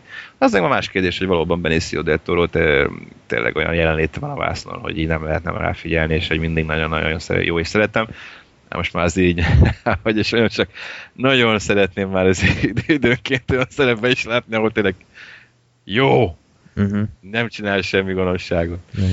Na, de hát ez neki jól áll valóban, és ugye a vadállatokhoz kicsit ilyen hasonló sztori, de persze más szemszögből, de ettől függetlenül nekem is nagyon beütött ez a komoly jelenet is, eszméletlen tényleg, ahogy a suspent adagolják, már az első jelenet is abszolút így beránt. Igen, és azért mondom, hogy Blantot valóban ez szerintem is koncepció volt, hogy vele együtt igazából csak az értetlenség, ami belőle sugárzik, az ő szerepe az volt, hogy a nézőt képviselje, igen, és vele együtt élje át ezt az egészet, aki nem tudja, hogy mi van ott meg, stb., és ugyannál nagyobb a pofára esés. Úgyhogy egy ilyen abszolút kimagasló filmnek tartom, nálam tudja, hogy benne lesz a top X-ben, 10-ben biztos. Na most még hirtelen nem tudom. És lezárásul még nem vetettem számot. Igen? Lezárásul Star Wars 7, hogy mennyire várod, mennyire tartod, hogy van ennek létjogosultsága, és megvan-e már a jegyed? Nem, még nincs meg a jegyem. Így sajtosként bízom a sajtóvetítésben. De moziba is mindenféleképpen meg fogom nézni, tehát magamat ismerve ez több néző is lesz, meg kell nézni IMAX-ban, meg kell nézni eredeti nyelven, tehát azért ebben több is lesz, akár mennyire is, vagy milyen is lesz a film, azért azt talán nem gondolom, hogy borzalmas lesz. J.J. Abrams-t én tartom egy olyan biztos kezű mainstream hollywoodi filmesnek, aki igazából rossz filmet még nem adott ki a kezei közül. Talán még a Mission Impossible 3 volt számomra a legrosszabb tőle, de az se rossz film. Talán csak a legkevésbé emlékezetes. Én szerettem az ő stílusát, szerettem azt, ahogy nem bután, sőt, abszolút okosan viszonyul a dolgokhoz, és mutat be olyan történeteket, tudja jól, hogy mi az, amit a mainstream filmekben be kell tartani. Ez a korai Spielberg iskola, csak ő még jól csinálja a Spielberggel egyetemben, vagy ellenben, bocsánat. Úgyhogy őt egy nagyon-nagyon jó filmesnek tartom, úgyhogy örültem, amikor a Star Wars hozzákerült, mert sokkal borzasztóbb kezekbe is kerülhetett volna. Már az, hogy Lucas kezéből kikerült, már jó pont, úgyhogy sokat várok tőle. Kicsit attól tartok, maximum akkor gondolom, hogy nem fog tetszeni, hogyha egy olyan csavart raknak bele, azt nem szoktam szeretni, amikor mindenképp bele kell raknunk egy csavart. Egy olyat, ami nagyon ellene megy annak, ami egyébként az adott franchise-nak a szellemisége. És itt most lehet mondani a Terminátornál a John Connor-féle dolgot, ami most komolyan, tehát így ő, és ha most itt megjátszanak olyat, amit igazából szerintem elmondhatjuk, mert a neten nagyon sok helyen feltételezik már, meg írogatnak róla, hogy mondjuk Luke Skywalker lehet, hogy áttér a sötét oldalra, vagy gonosz lesz. Ez nagyon sok helyen lehet olvasni, ezek ilyen találgatások, semmiféle ilyen megerősítés nem volt a filmesek részéről. Na, az nem tetszene. Mert hogy akkor kicsit így hazavágják, és a kukába dobják a Star Wars régi eredeti trilógiának a szellemiségét, miszerint pont ez volt a lényege, hogy Darth Vadert sikerült, Luke Skywalkert nem lehet átsábítani, ő más, mint az apja. Most ezt így elrontanák, az probléma lenne, de mivel annyi helyen írják ezt, meg stb., nem gondolnám, hogy egyébként ez lesz benne, hát függetlenül, de én kifejezetten várom, és én az a típus vagyok, aki nem néztem meg a legutóbbi trélert. Az elsőt láttam, azt, ami most direkt nem néztem meg, nem is szerettek nagyon trélereket nézni egyébként, mert... Hát igen, egyre rosszabb, hogy annyi mindent elárulnak. Igen, hogy... igen. És nem is az, hogy sztorit, hanem nekem az is elárul valamit, vagy az is már spoiler, hogy ez az akciójelenet, vagy az ahogy oda röppen egy hajó, egy űrhajó, vagy... Szóval én már azt is a filmben akarom megnézni, de hallottam, hogy valaki megnézte a telefonján, és csak a hangját hallottam a trailernek, és már attól kicsordult a könycsepp a szememből. Tehát, hogy a trailer hangjára, úgyhogy én mondjuk nagy fan vagyok. Természetesen a régi trilógia fanja, nem az új. Abból csak a Sith-et szeretem valamennyire, de hát, meglátjuk, sokat várok, remélem, hogy nem okoz csalódást, Abrams bácsi. Jó, akkor két nagyon hálátlan kérdés, amit általában nem tud megválaszolni az ember, de hát, ha van-e kedvenc filmed? Igen, ráadásul egy filmes újságírónak a legrettegettebb kérdése igen. Ez. Mit nyilván először tesznek fel neked. Igen, mindig föltesznek. Természetesen nagyon sok van, és régebben mindig azt mondtam, mert ma már ez snasz ezt mondani, de engem nem érdekel, és akármennyire tipikus, akármennyire lerágott csont, mindig egy nagyon-nagyon fontos helyet fog a szívemben betölteni a reményrabjai. De hogyha ezt egyébként meg szokták kérdezni, akkor valahogy mindig van egy kép, ami beugrik, vagy film, és ez gondolom, hogy nem véletlen. De tényleg, hogy ez a kérdés elhangzik, valahogy így mindig beugrik, felugrik. Ez pedig a legrosszabb című magyar, vagy legrosszabb magyar című film, akkor biztos ti is tudjátok. Igen. Az Imbrős, amiben egyszer nem tudok fogást találni, és próbáltam, és megnéztem sokszor, és nincs olyan mozzanat, amit ne imádnék. Nekem ez ilyen tökéletes film, de mondom, sok van, tényleg. A Szemekbe zárt titkok, Matrix első része, nagyon-nagyon sok film van, amit Terminátor 2, stb. De kisebbekből, európaiból, nagyon-nagyon sok film van, de hogyha már így rákérdeztel, akkor régen azért mondtam, a reményrabjai, az nekem mindig egy örök szerelem marad, egészen, mondom, amióta bemutatták, számomra egy olyan volt, amíg nem volt IMDb, nem volt az, hogy ez az első, és hogy mindenki ezt hozza föl.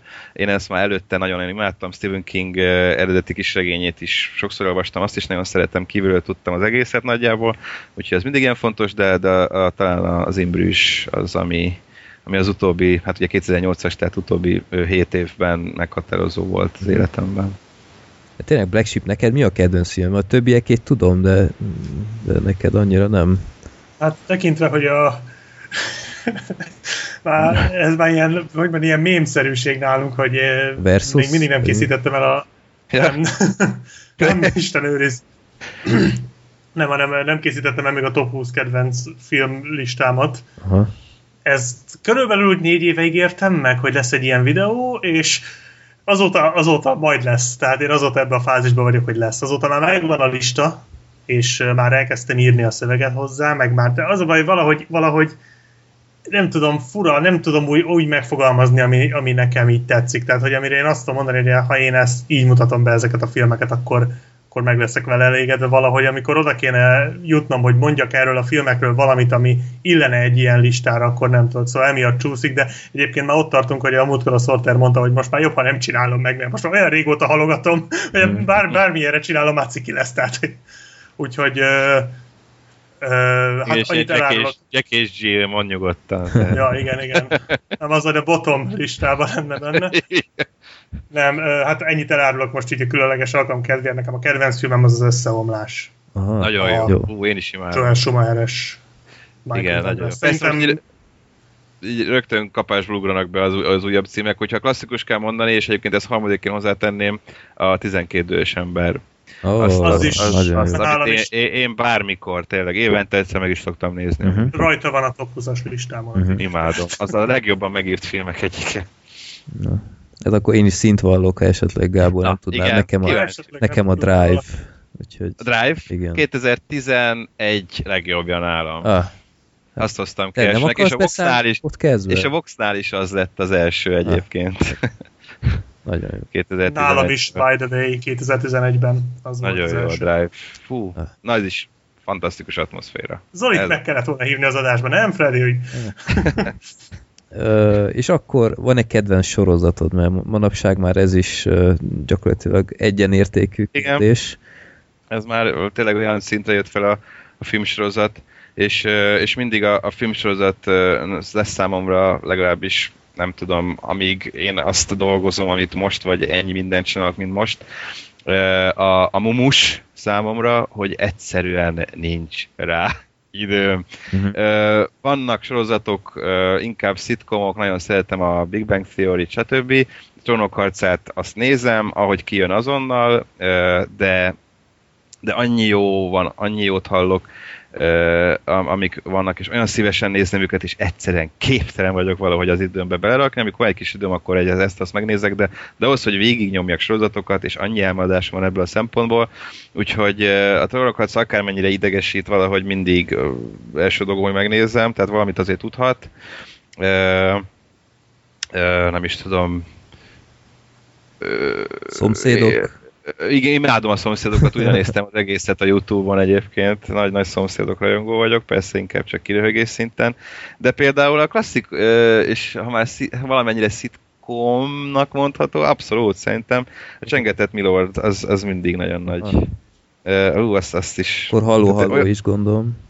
Azt kisebb koromban láttam, arra kevésbé emlékszem, azt nem néztem újra azóta, de vannak emlékeim gyerekkoromból, igen, a Haló-Halóra is, de például nemrég újra néztem a Csengetett Milord epizódjait, és tényleg annyira megszeretem ezeket a karaktereket, meg még az, hogy vígjátékról van szó, de mégis valahogy izgulni tudok értük, és amikor valamelyikkel történik valami jó dolog, kedvencem egyébként Mabel a takarítónő, uh-huh. amikor vele végre valami jó dolog történik, még meg is tudom könnyezni, tehát ilyen uh-huh. szinten imádom.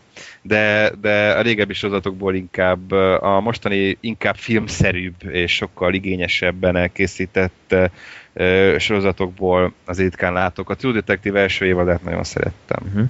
Másodikat láttad, vagy nem? Másodiknak az első 3 részét láttam, bepótolás. Egyébként az első alapján én nem fanyalgok annyira, mint a legtöbben. Bejön a hangulata, ez a Los Angeles noir feeling valamennyire, de egy kukot nem értek belőle. Jó, ez még eltart egy ideig. Gondolom, de jó egyébként. Ne, azért mondom, hogy nekem abszolút nem volt. Az egynél azért már láttam, hogy nem lesz, de a színészeket szerettem, uh-huh. hangulata bejön, meglátjuk, még azt uh-huh. majd be fogom fejezni, de hát nagyon sok elmaradásom, a végén nézem az összes Breaking Bad. Na, igen. Majdnem Baking Bread-et írtam, de az ennyire sütés, úgyhogy azt ne. A Drótot nagyon tudom neked ajánlani. Ja, Drótot, igen. Meg a The Shield, nekem ez a két kedvencem. The Shield, az... Ezeket a kemény zsarus sorozatok. Az fú, befejeztem, és egy fél évig nem tudtam elkezdeni új sorozatot, mert tudtam, hogy ezt az űrt nem tudja semmi betölteni, és teljesen hatástalan voltam, úgyhogy én ezt a kettőt mindenképp ajánlom. Jól van, köszönöm. De akkor Black Sheep, hogy te is mondjál valamit, akkor elkezdtünk a kérdésekhez, amiket a hallgatóink küldtek. Nem az összeset olvasom fel, vagy nem az összeset válogattam ki, de szerintem akkor Black Sheep, olvasd fel az elsőt, ha előtted van. Na várjál, nem azokat olvastad most? Nem. Hú, szervezettség, fuck yeah! Várjál csak. Annyit segítek, hogy László küldte az elsőt. Hú, ez nincs előttem, jó, úgyhogy akkor, időt kérek. Jó, akkor te majd az Andrásét fogod olvasni. Ja, megvan. Aha, oké. Jó, akkor László kérdezi, hogy olvasol-e úgymond konkurenciát, itt blogokra kell gondolni, illetve volt a Vox előtt is olyan kritikus sajtótermék, akinek a véleményére adtál? De a Vox véleményére nem adok. De, hírek. Van egy-kettő, akiket igazán szeretek, az a hetedik sor. Uh-huh. Őket kifejezetten, mondjuk az életben is barátaim, tök függetlenül, tehát nem azért, mert hogy ők hetedik sor, én meg Vox, még egy korábbi dolog ez, csak aztán így kötött ki, hogy egy ilyen, hanem komplett ilyen baráti társaságon beépült a hetedik sorba. De hogy amúgy is szerettem, hogy amit ők csinálnak, a Csíz szerintem egy nagyon-nagyon jó író is, ugye ő voxos volt, Csizmazia Gábor, Csíz néven a Voxnak az indulásakor volt oszlopos tagja a magazinnak, és a leghíresebb kritikusa is volt egyébként, mert eszméletlen stílusban tudott fikázni. De tényleg, szinte alig volt film, ami tetszett neki, de valahogy olyan tökéletesen, viccesen, egyedien írt, hogy ilyen sztár lett kvázi, és amikor ott hagyta a Voxot, ez még azelőtt volt, hogy én oda kerültem, akkor ő az Odeonba ment videótékásnak, a Corvinba, és sokáig ott dolgozott, és akkor sokan, nagyon sokan várták vissza, meg hogy Csízt kérjük vissza, és tényleg az ő írásán tudunk nagyon-nagyon jókat röhögni. Azóta szerintem ő finomodott, vagy hát a korral úgymond sokkal lágyszívűbb lett, most már tényleg kevésbé látok tőle ilyen dolgokat, ilyen írásokat, de őt nagyon szeretem, most a Szikáriót ő is imádta, úgyhogy ez is egy jó pont. Az Eon Fluxot szoktam még egyébként olvasgatni, ott is meg az Alust, az Alaba Ferit, aki ugye átkerült a IGN-hez, és annak viszi a filmrovatát. Őt is abszolút... Hát ti néztetek együtt filmeket is igen. Mi volt az? Gyűrűk ura maraton, így van. Igen. Igen, azt a Csaba beszélte le vele, azt még az ő ötlete volt egyébként az Alusé, és akkor a Csabával lebeszélte, hogy legyen egy ilyen, és akkor ilyen vendégíróként ő írta meg a Vox-ba magát, de akkor úgy így vettünk részt rajta, és ugye azóta csináltuk ezt az Adam McKay maratont tavaly, illetve hát most decemberben is várható valami, nagyon nehéz kitalálni, de igen. Van egy ilyen elég erős terv. Ágám. A midi-kloriánjaim már sejtetnek valamit. Gondolom. De mondjuk az a pehjetek, hogy itt pár éve írtatok egy nagyon fasz a Star Wars, aztán Blu-ray megjelenések kapcsán, nagyon fasz a Star Wars cikket, hogy ezt nem tudjátok újra elsütni a hetedik rész azt kapcsán. Nem. Úgyhogy igen, ez egy tök jó ötlet, hogy megint ezt a maratont bevetitek. Igen. Hát így évente egyszer azért kéne. És még másfél éve nem volt, úgyhogy... Melós dolog, ráadásul ez is nagyon durva lesz, mert hát azért mégiscsak 6 filmről beszélünk, és azért átlagban 2 óra megvan. Nagyon kiszámoltam, 13 óra, hogyha megállás nélkül mennek. Hát ez majdnem mint a Gyűrűk ura. Tehát... igen, úgyhogy annál végülis nem rosszabb. 3x4 óra az is végül is, igen. Valamivel hosszabb azért. De hát ja, korán kell kezdeni. Ja. A Black Sheep akkor tiéd a következő. András tette fel a kérdést. A Vox Rádió megszűnése óta mi volt a legrosszabb film, amit szívesen lehortál volna, illetve mi volt a legjobb, amiről szívesen áradoztál volna? Ezt így hirtelen biztos fogod tudni. Igen, mi sem egyszerűbb. Egyébként nagyjából már szerintem nagyjából elmondogattam, hogy, vagy hát szóba kerültek olyan filmek, amik hát ha lezárása óta, akkor 2011 óta nagyon szerettem. Ha már csak az év legjobbjai, azokat így nagyjából meg szoktam jegyezni. Ugye 10-ben volt nálam a Szemekbe zárt titkok, az első 11-ben a Drive, 12-ben, és ez sokaknak meglepő, de én a Holdfény királyságot szerettem a legjobban. Hát alapnál is az volt, nem? Emlékszem. Ja, tényleg, de. Egyébként nagyjából így tökre az én ízlésemet mutatja egyébként. Most, gyanús. Mindig az első. Igen. Pedig tényleg nem... Na vajon mi lesz 13-ban? Nem bundázom meg. Lehet, hogy ennyire összetartó kis banda vagyunk, és így hasonló dolgokat szeretünk nagyon. De akkor lehet, hogy most már tényleg csak az elsőket fogom mondani, mert 13-ban a gravitáció. Ezt már nem magyarázott ki. De 14-ben nem. Mi is volt 14-ben? Hirtelen teszem, mi volt a Voxnál az első, de nálam a nő és az Interstellar, azok meg lejjebb voltak talán. Vagy második nem, volt? Nő volt a második. Második volt. Azért még rezeg a létna. Na, azért nem teljesen legalább. Úgyhogy ezek azok, amik a leginkább. Hát rossz. Annyit említettem már, régen sajnos mindent meg kellett néznem, így szerkesztőként meg még nem volt olyan nagy befolyásom, újságíróként sem. Tényleg minden filmet nagyjából megnéztünk, azóta azért próbálom elkerülni azokat, amik egyáltalán nem érdekelnek, és ugye valamilyen külsős újságírót el tudunk rá küldeni, ezért az igazán rossz filmeket már nem nagyon szoktam megnézni, de hát persze ettől függetlenül volt rá példa, mondjuk csak, például nagyon utáltam a Cronenbergnek a Veszélyes vágy című remek művét, ugye Keira Knightley-val, meg Viggo Mortensennel. Az mondjuk tényleg vacak is volt. Vacak volt. Meg az igazság nyomában már. Ez a magyar cím is borzalmas volt. Ez a Harry Cavill-es, Sigourney Weaver-es, Bruce Willis-es dolog. Az is borzalmas volt szerintem. Azt szívesen. Aztán már fikáztam volna végül is. És mondjuk... Ez a Hollót is nagyon utáltam. A Raven. A John Cusack-ost. Mm-hmm. Jaj, a Nagy nap. Fú, azt nagyon utáltam. Az a De Niro, meg 5 millió sztár volt benne. Esküvős film. Jaj. Fú, az borzalmas volt. Tényleg egy jelenetre nem emlékszem belőle semmi. És azt mondjuk... Nem, igen? Mondjuk az ilyen Adam Sandler filmek igazán azok, amik fölhúznak. Tehát tényleg az, hogy nem arról van szó, hogy hú, ez szar, és akkor elfelejtem, hanem amit tényleg utána egy puffogok. Tehát ilyen jó nagy, helyen vagy most. Az ilyen nagy fiúk, meg ilyenek, azok a napokig tudok puffogni, hogy lehet erre pénzt adni, meg ilyen borzalmas, és ez kinek vicces. De a leginkább, mondjuk be kell vallanom, nem néztem meg őket, mert az tényleg az volt, hogy már csak a trailer alapján úgy felhúzom magam, és ezt a Vox Rádióban még nagyon sokszor kiveséztük, az ilyen katasztrófa film, bazi nagy film, csajózós film, na ezek. Tehát már a trailerétől olyan szinten pipa voltam, hogy így konkrétan láttam az interneten is, hogy bérgyilkost akarnak fogadni, hogy megöljék ezt a két rendezőt, akik ezeket csinálják meg szóval ilyeneket, hogy azóta is nyomják. És azóta is nyomják, igen. Ja.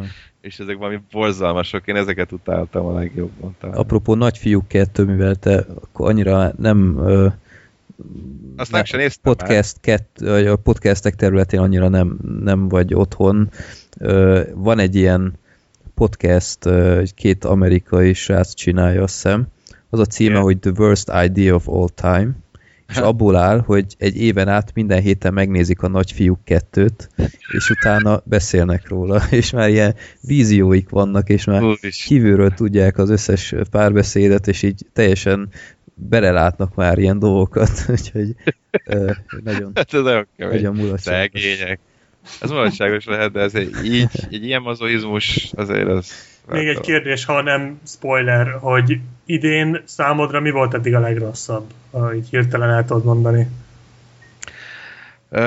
Idén a legrosszabb? Hát, ha egy... Nem is tudom, pörgettem. Ez a légiutas kísérő, ez egy elég... Én ezt ma láttam. Megnézted, te jó ég. Igen, de őszintén, hát jó, ugye rólam tudni kell, ha a Voxnál valami 10%-ot kap, az nekem azonnali jegyvételt, hát jó nem, de tehát azonnal azt nekem látni kell, szóval az már az a kategória, ez a 40% alattiak, azokra nekem rá kell repülni. Akkor benned is van az én mazohizmus, lássuk be. Van egy kevés. Na mindegy, és őszintén én úgy kezdtem neki, hogy hát akkor lőjük be 10%-ra, nekem annyira nem volt fájdalmas, tehát én mondjuk egy 40-et, 35-40-et, ami ugye a kisebb szar, tehát hogy mondjam, ugye választhatsz a nagy szar meg a kis szar között, szóval nagyon rossz film, de talán ez ilyen Aaron Seltzer-es, Jason Friedberg-es vonalnál egy fokkal az magasabban helyezkedik el, de rossz film, tehát ez kétségtelen. Igen, igen.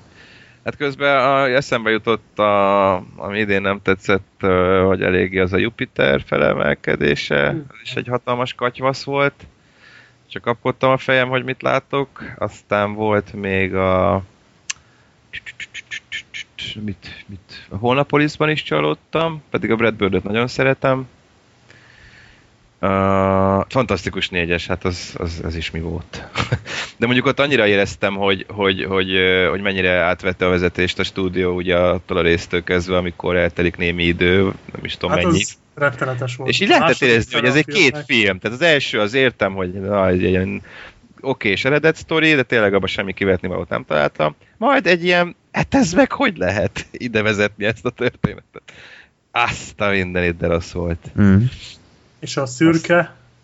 Ja, szürke, of course, hát persze. Hát, mint hogyha alkonyatra kérdezné rá. Tehát, hát kapásból borzalom.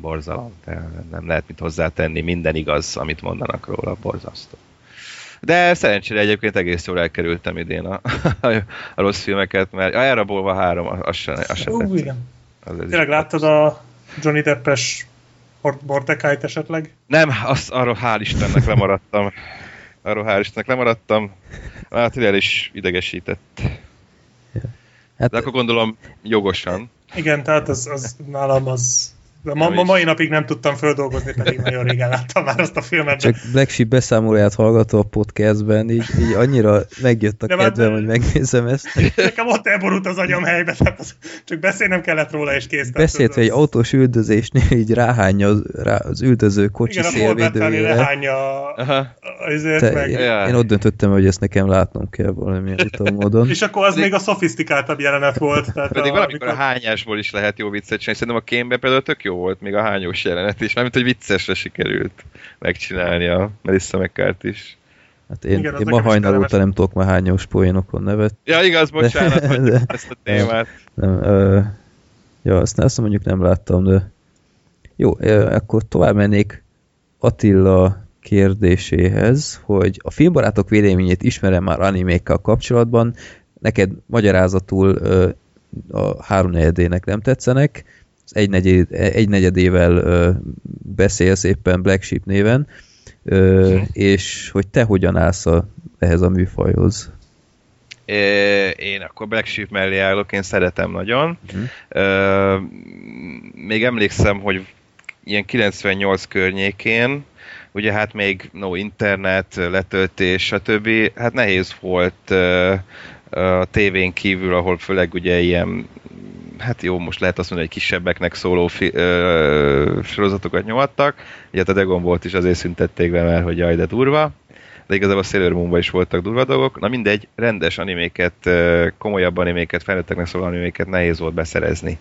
És volt egy ilyen kis klub, ahol egy osztálytársam régen, aki hatalmas japán és anime és manga fan volt, elvitt engem, meg az öcsémet, és akkor ott annyi volt, hogy összegyűlt pár ilyen animeőrült, és akkor ők videókazettán innen-onnan szereztek ilyen ritkaságokat, és akkor ezeket néztük. És egy ilyen kis kölődési háznak egy ilyen kis termébe beültünk, és akkor nézegettük ezeket az animéket. És akkor akkor néztem, hogy atya úristen, hogy milyen tök jók is vannak, meg milyen durvák is vannak, tehát tényleg fú, eszméletlen véreseket, meg hentájt nem néztünk, tehát pornót nem, de azért voltak ilyen erotikus dolgok is, és akkor így megszerettem én is nagyon. Mi ez, aki munkásság előtt pedig leborulok. Tényleg egy olyan alkotónak tartom, aki egyedülálló az egész filmtörténelemben, és azért, mert olyanok az animéi, hogy úgy ugye az animációs filmeknek egy nagyon fontos eleme, hogy a fiatalokat oktassák itten mindenféle jó dolgokra, és azért szerettem a Pixart, és mi az, akit nagyon, mert ezt úgy csinálják, hogy nincs a szánkba rágva, hanem itt tényleg így te veszed le az egyébként nagyon-nagyon varázslatos és ötletes és kreatív történetből, hogy mégis lejön ez a tanulság, de nem az, hogy ez a igen gyerekek, mert azt kell csinálni, hanem ő se tud róla, de mégis elsajátítja ezt, amit az alkotó közölni akartam, amellett, hogy fantasztikus ötletek és gyönyörű látványvilága van. Úgyhogy mi ez, akit én nagyon-nagyon szerettem, az összes filmjét láttam. Ja nem, a Ponyót nem láttam még mindig, de az összett, a többit, igen. De a Ponyó az pont egy kevésbé sikerült. Igen, azt hallottam, és azt talán kevésbé, de én kicsit gyerekesebb meg minden. Igen. De az összes többit azt láttam, meg is vannak, és nagyon szeretem mindet. De alapvetően a komolyabb, felnőttesebb animéket is szerettem, és egy időben tök jó volt, mert hogy így jöttek be ilyenek, most már nagyon ritka. Konszatosi filmjei jöttek egy időben. Igen, azért jöttek, tehát Zodan is hozott volt de hülye vagyok. Az Akira is bejött. Hát újra behoztak Akirát, Ghost in the Shell-t, Perfect Blue. Hát jó, igen, az is 2008-ban vagy 2009-ben volt. A Paprika csak DVD-n, az nem jött be moziban. Az csak DVD-n, igen. Szóval azért hoztak be ilyen tök jó dolgokat, és ezeket is nagyon szeretem meg úgy gondolom, hogy egy olyan műfajról van szó, ami ritka, hogy tényleg így minden zsánerben tud jót mutatni. Végjáték, horror, thriller, bármi. Úgyhogy nagyon szeretem, egy jó kifejezési eszköznek tartom. Jó, Black Sheep, szerintem Andris kérdését átugorhatjuk, mert ez már meg lett válaszolva adáson belül, hogy szerkesztő közötti nézeteltérésnél mi alapján értékelik a filmet, de erről már volt szó. Úgyhogy akkor Danielnek van egy érdekes kérdése. Igen, hogy mi a véleményed, Gábor, a 2009-ben megszűnt Cinema magazinról? Hát nem tudom erről mennyire mondhatsz. Igen. Ugye halottról vagy jót, vagy semmit. Igen, és visszatérve pont az első kérdésnek a második részére nem válaszoltam, most jut eszembe, de akkor ezzel egybe kötöm, hogy a Vox előtt én kinek a véleményére adtam, azt nem mondtam, de akkor ebből már egyértelmű. Cinemát gyűjtöttem, én 95-ben ismerkedtem meg vele, a Rettenthetetlen volt a címlapon, már Gibson az első Cinemának, amit megvettem, még emlékszem is, amikor megveszem egy újságárusnál, és akkor onnantól lettem cinemafan, és azt az időszakot tartom a legjobbnak. Bergendi Péter volt a főszerkesztő, ugye akkor azóta filmes lett, több filmet is rendezett, amiből a Teréz anyu az nem jó, de a Vizsga az igen. És az ő időszaka szerintem nagyon jó volt, és én abszolút olyan szinten adtam az ő véleményükre, hogy tényleg ott úgy volt a százalékolás, hogy nem úgy, mint nálunk, hogy 5-ös különbsége, hanem 20-as különbség. Ott volt 0, 20, 40, 60, 80 és 100. Tehát ők így rangsorolták a filmeket, és olyan szinten voltam cinemaőrült, hogy egy külön kis ilyen textfájlba a számítógépen kirogattam külön a 100%-os filmeket, 80-as, stb. Meg így mi van abban a cinemában, meg szóval minden francot felírtam, én abszolút úgy voltam grafomániás, hogy gépelésmániás, de mondjuk írni is imádtam kézzel. Úgyhogy a Cinemát olvastam, aztán amikor a Voxot megjelent, és megvettem az első Voxot, a második számot egyébként, akkor találkoztam a Voxsal először, 97 júniusában egy balatonszárszói táborban voltam éppen, amikor láttam, hogy van egy új magazin, akkor megvettem. A Vox elején az nem volt jó egyébként. Én se szerettem annyira. Persze vettem meg, így tök jó infók voltak benne, meg hogy még egy újság, az mindig jó, de hogy ilyen nagyon bulváros volt az egész tördelése, még a Fejes Imre időszak volt szerintem a legrosszabb, tehát aki indította a Voxot. Aztán amikor Szász Attila átvette, akkor ő az, aki szerintem felfejlesztette ezt a magazint azzal, ami végül is lett, és amit aztán a következő főszerkesztők is nagyjából megtartottak. Ugye Szász Attilát most a rendezései kapcsán ismerjük szintén. Ugye a Berni követés most a félvilággal jön majd legközelebb. Úgyhogy ő is rendező lett. Valahogy mindig ez a főszerkesztők sorsa, nem értem. És úgy gondoltam még akkor is, hogy a Cinema jobb, és azt jobban szerettem. Aztán volt egy nagy váltás a Cinemánál. Az előző gárda az teljesen kikerült belőle, aztán az is Rita lett a főszerkesztő, nő akkor már nem volt annyira jó. Aztán átvették a cikkeket, nem? A német. Igen, az is volt a különbség, ugye a Cinema és a Vox között, hogy ez egy német tulajdonú lap volt, anya lap az német volt a Cinema, és nagyon sok cikket átvettek tőlük, egyszerűen csak lefordítottak, volt a Cinemának egy hollywoodi tudósítója, Scott Orlin, és az ő interjúit is kapásból csak simán átvették, le volt fordítva, ennyi. Míg a Vox az ugye teljes mértékben volt, és van is, tehát abszolút magyar tulajdonú dolog, egy új dolog volt 97-ben, és aztán valahogy így szépen helyet cserélt a két magazin. Még nem dolgoztam a Voxnál, tehát nem volt bennem semmiféle elfogultság, nem azért mondom, hanem mire én már oda kerültem, hogy melyik laphoz szeretnék jelentkezni, már nem volt kérdés, hogy a Voxhoz, ugyanis amennyire jött föl a Vox, úgy ment lefelé színvonalban a Cinema nekem. Aztán a Cinema legvégén egy görög tulajdonoshoz került, nem is tudom, talán egy vagy másfél évig jelent meg úgy, és egy ilyen bulvárkörökből ismert főszerkesztőt húztak be, Levitin Dávidnak hívják. Na, akkor már minősíthetetlen volt számomra a Cinema, tehát tényleg egy ilyen semmi info, semmi jó cikk, nem, akkor én már nem nagyon szerettem, nem is vettem már. És pedig nálam ez ilyen hatalmas dolog volt, hogy hát én nem veszem a Cinemát, hát mindig gyűjtöttem, de mondom, csak azért gyűjtsem, mert hogy meglegyen, de hát már nem olvasom. Úgyhogy akkor nem vettem. most ezt nem mondom, hogy nem volt számunkra valamennyire jó dolog.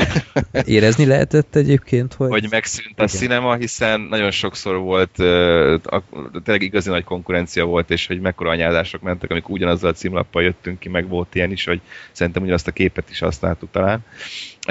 Érezni lehetett, de hogy nem annyira, mint gondoltuk. Azért sokan a cinema fanok közül így nem voltak hajlandók Oxford venni, mert hogy ők a cinemát szeretik. De aztán egy idő után ez már nem látszódott, és szerintem aztán ők is átálltak. Nem tudom pontosan, hogy fogyott a cinema, olyan túl jól nem fogyhatott valószínűleg, hogyha a görög tulajdonos egy év után bezárta. Azt tudom, hogy már össze volt szerkesztve már a következő, vagy össze volt szerkesztve meg tördelve készen állt egy lap, plusz a következőnek is már fele meg volt, de már az se jelenhetett meg, ami már teljesen kész volt. Így nagyon hirtelen mondták, így felhívták őket, hogy na ennyi, nem jelenik meg már, vége az egésznek, azt tudom, mert egy ismerősen mesélte, aki benne volt. Úgyhogy nagyon hirtelen egyik napra a másikra húzták le a rolót, nekünk az akkor elég jól jött, és utána igazából nagyjából konkurencia nélkül tudtunk megjelenni évekig. A Mozimánia volt az első ilyen. És most már ugye egy kiadónál van a kettő, ez ilyen vicces fordulatot vett a sors. Hát most ilyen filmvilágot nem tartok annak, hiszen egyet teljesen más réteget céloznak, hanem igen a mainstream, vagy a Mozinet magazint, amíg volt, de hogy így a Voxnak aztán nem volt igazából, és az úgy nekünk persze jól jött. Meg igazából nem sajnáltam már, mert sajnáltam, hogy az lett belőle, ami de régen nagyon imádtam, és régen szerintem a legjobb, tényleg így a legjobb létező, legjobb magazin volt. Igen, én emlékszem, hogy én talán egyszer vettem a Blair Witch Project kapcsán, volt egy, teljesen lázban égtem annál a filmnél, mert így lenyűgözött, és volt egy nagyon jó cikkük, hogy kiutaztak oda a valós helyszínre. Igen. És ilyen tök jó ilyen riportot készítettek, és az úgy még emlékszem, hogy azokat az oldalakat ki is vágtam, és magát a magazint utána kihajítottam, de azt így megtartottam, mert az annyira pöpec volt. Aha. De egyébként tényleg, tehát sok helyről lehetett ezt hallani, hogy nagyon leromlott. Tehát Németországban mindig létezik a magazin. Igen. De érdekes egyébként, hogy ott van, de hogy a magyar verziót azt meg eladták. Igen. Ja. Nem volt neki kifizetődő. Na, akkor szerintem Ádám kérdése lesz az utolsó. Ádám kérdezi, kedves Gábor, véleményed szerint milyen irányba halad ma a hazai filmgyártás? Van-e jövője annak a trendnek, amit jelenleg képvisel, vagy te másképp látod? Igen, egy kicsit már ejtettünk róla szót, minimálisan, ugye a Saufia kapcsán. Én úgy gondolom, hogy jó a tendencia, ha csak azt vesszük, hogy természetesen most is jönnek rossz magyar filmek. A veszeteket még nem láttam, de hát úgy túl sok jót nem gondolnék a dologról. A Weekendet láttam, az nagyon nem tetszett. És még mindig vannak problémáink főleg a műfai filmekkel, de ettől függetlenül az utóbbi 2 évben több jó magyar filmet tudok felsorolni, mint előtte vagy 6 évig. Eljön. Általában mindig megkérdezték, hogy na, akkor mondj egy jó magyar filmet az utóbbi időkből, és Control. 2008... Nyomozó. Nem annyira régről, de már ja. A Control, a nyomozót, igen, a nyomozót szoktam mondani. 2008 óta azon vettem észre magam, hogy 5 éven keresztül már mindig csak a nyomozót tudom mondani, vagy legalább 4, amit tényleg így nagyon-nagyon jó filmnek tartok minden szempontból. Én a Controlnak kevésbé voltam egyébként rajongója, de elismerem az érdemeit.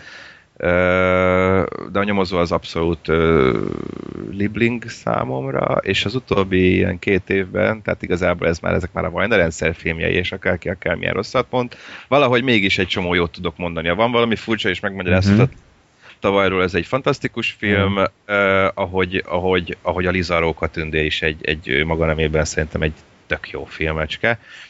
Lehet, hogy neked annyira nem jött be, vagy láttad, Freddy? Én a Lizát nem, a Vant, azt nagy hiányosságok után, tudom én, 8 hónappal premier után megnéztem, és nekem nagyon tetszett, mert meg is rendeltem a DVD-t már. Ja, aha, igen, azt én is. Várom, hogy végre teljesítsék. Újra. Aztán november 3-án jelenik meg, hogy valahogy így. Valahogy így most, és ez tök jó, hogy megjelenik egyébként, már az a magától egy elég jó hír. Csak azért mondtam egyébként, hogy ha az Amelit nem utálod, vagy ha, lehet, hogy ez biztos nem lesz a szíved csücske. Hát az előzetes egy kicsit, de nem, tehát annyira de... ez a Wes Anderson stílus. Abszolút Wes Anderson stílus. Wes Anderson kicsit zsönés is, de én nekem mind a kettő nagyon, én nagyon-nagyon zsönés és Wes Anderson fan vagyok, úgyhogy nekem a Liza az nagyon betalált, és egy olyan jó műfaji filmnek tartom, amiből tényleg rendesen össze van rakva a sztorira, látványra, ötletekre, az ilyenek nekem mindig betalálnak, és hát nem véletlenül ez a legnézettebb is ezekből a filmekből. Ugye több mint 100 000 nézőszámot produkált, amit a élet álmomban nem gondoltam volna. De aztán ott van még tavaly a jól sikerült Utóélet is, most itt a Saul fia.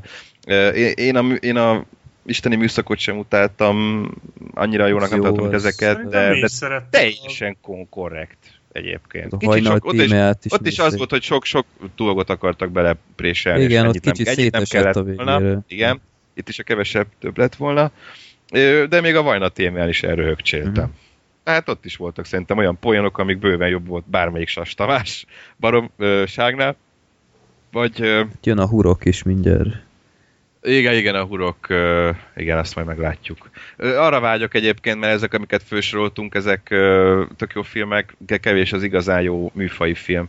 Vagy hát, ami tisztán műfaj lenne, mert abban még mindig vannak problémáink. Vagy a Hollywoodot akarjuk majmolni, vagy egyszerűen csak nincs hozzá egy jó forgatókönyv, de én úgy gondolom, hogy azzal, hogy fiatal filmesek lehetőséget kaptak, és nem csak tényleg, ami előtte volt, hogy jöttek a borzalmas drága és borzalmas művészkedő, nem művészkedő magyar filmek, azok nagyon az ilyen régi magyar rendezőktől, akik folyamatosan kapták a pénzt, és senki nem nézte meg a több 100 millióból vagy 1 milliárdból forgatott filmjeiket a mozikba. Azzal, hogy kaptak a magyar fiatal filmesek, tehetséges filmesek lehetőséget, én úgy gondolom, hogy ez már is láthatóan föltornázta a magyar filmek minőségét.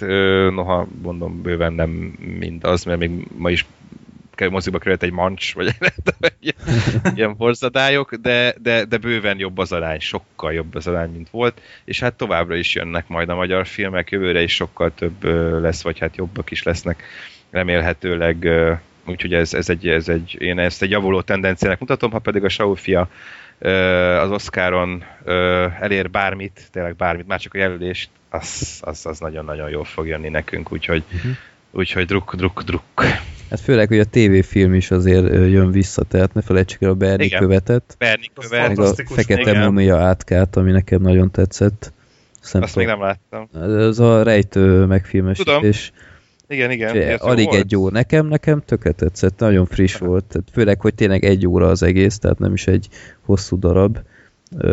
És emiatt a hurkot még jobban várom, mert ugyanaz a rendező, Madarász Isti, aki egyébként januárban a podcast vendége lesz, úgyhogy ha esetleg kedved lenne majd valamit hallgatni. Mindenképpen. Persze, ezek után meg pláne. Úgyhogy tényleg van potenciál, és már abszolút nem szitokszó a magyar film megnevezés. Úgyhogy... Igen, most már sokkal kevésbé. Ja. Még a nézőket azért kevésbé sikerül visszacsábítani, vagy úgy gondolom, hogy az ilyen filmek, de valahogy mindig akkor, tehát ez az észrevehető, hogy pont akkor maradnak el, amikor tényleg nem annyira erős a film. Tehát igazán nagy sikert annyira érdemtelen filmből nem faragtak. Hát meg mondjuk, mondtad itt a Lizát, hogy mennyire nagy nézőszáma volt. Szájhagyomány. Igen, tehát azt azért nem gyorsan termeltem, tehát a Liza az nagyon sokáig volt, mert hogy egyre több és több ember győzött meg, hogy igen, és ezt meg kéne nézni. Hát a Vannál is ugyanez volt. Igen, ott is. Hát ahogy mondta Freddy, hogy 8 hónappal a premier után, hát hol hallottunk ilyet, hogy egyáltalán egy magyar filmet addig játszanak, még ha kis mozik is, ártmozik, még azok sem szoktak ennyi ideig. Most élőben megnézem, hogy adják-e még Budapesten, de szerintem simán. Még lehet. Na nézzük csak, van valami furcsa. Így van, 2 mozi is adja, még az Art Plus Cinema, ami örökmozgó volt még 1-2 hónappal ezelőtt, és a Művész is adja. Úgyhogy szenzációs. Decemberi premiere volt. Nem, októberi, bocsánat, több mint egy éves. Ja. Igen, 2011. október 30, ja, majdnem igen. 1 éves lesz. Kemény. Durva. Ja, úgyhogy ezek jók. Jó. Ez jó, hogy van. Hogy így vannak ilyen kis fiatal, lelkes, ügyes filmeseink már. Vagy voltak mindig is, csak nem kaptak lehetőséget, és ja. Most igen. Vagy jobban. És hát te is forgatsz amatőr, tudod, hát itt a reklámhelye, hogy hol lehet ezeket megtalálni? Hát, valamit meg lehet találni, annyira már nem osztogatom meg ezeket, mert valóban ezek régi, amatőr, inkább csak lelkesedésből született dolgok, de amúgy a YouTube-on sok fenn van közülük, van egy csatornám is, NMU, egy ilyenhez a 3 betű, most írtam is, hogy NMU film, vagy csak simán NMU, de mindjárt megnézem. Én már egész régen töltögettem. Megvan? Aha. Ma megnéztem a Plastic Horror című epic ja, az csak filmet. Azért másodperces. Igen, és ott látom, hogy NMU film. Én még régebben láttam azt a fűnyírósat. Arra igen, a Grass Section. Talán azt futotta be egyébként a legnagyobb karriert, mert itt-ott meg volt egy hosszabb is, az a sajtóvadászat, vagy mi volt a címe? Talán volt a sajtóvadászat, igen, az ilyen független filmszemléken is volt több helyütt. Még a Balhé című, Balperhé című első filmünkkel, még 99-ben legjobb első filmdíjat nyertünk a Budapesti Független Filmfesztiválon. Az egy ilyen maffia paródia szerűség akart lenni, de atomamatőr. De meg az volt a lényege, hogy filmekből idézgetünk, és a köré csináltunk egy sztorit, de az egész film filmidézetekkel van tele, így összerakva egy történetben. Éberámok volt, még egy hosszabb filmünk, aztán a sajtóvadászat, és néhány rövid film, és ugye már egy jó ideje dolgozunk az új filmen, de most már remélhetőleg lassan elkészül. A Besurranók. Igen, annak van egy tízere. Igen, van egy kis tízere. Jó. Na, azt megtaláljátok a csatorna YouTube linkjét a leírásban, úgyhogy lehet szemezgetni. Én tényleg ezt a Plastic Horrort, ezt nagyon ajánlom. Hát mert... vannak azért fájdalmasak is köztük, úgyhogy előre elnézést kérek mindenkitől, meg ezek tényleg régi 15 éves dolgokról is van szó, úgyhogy majd nekem lehet címezni a szitokszavakat, de hát egy olyan időszak az életemben, ami meghatározta azt, aki akartam lenni, és amivel akartam foglalkozni, a filmezés pedig mindig egy ilyen nagyon-nagyon jó hobbi volt számunkra, mert többen voltunk mindig. Mm. Jó, teljesen jó. Oké, na hát elfogytunk a kérdésekből. Kihitte volna, ez valaha is elő fog fordulni még.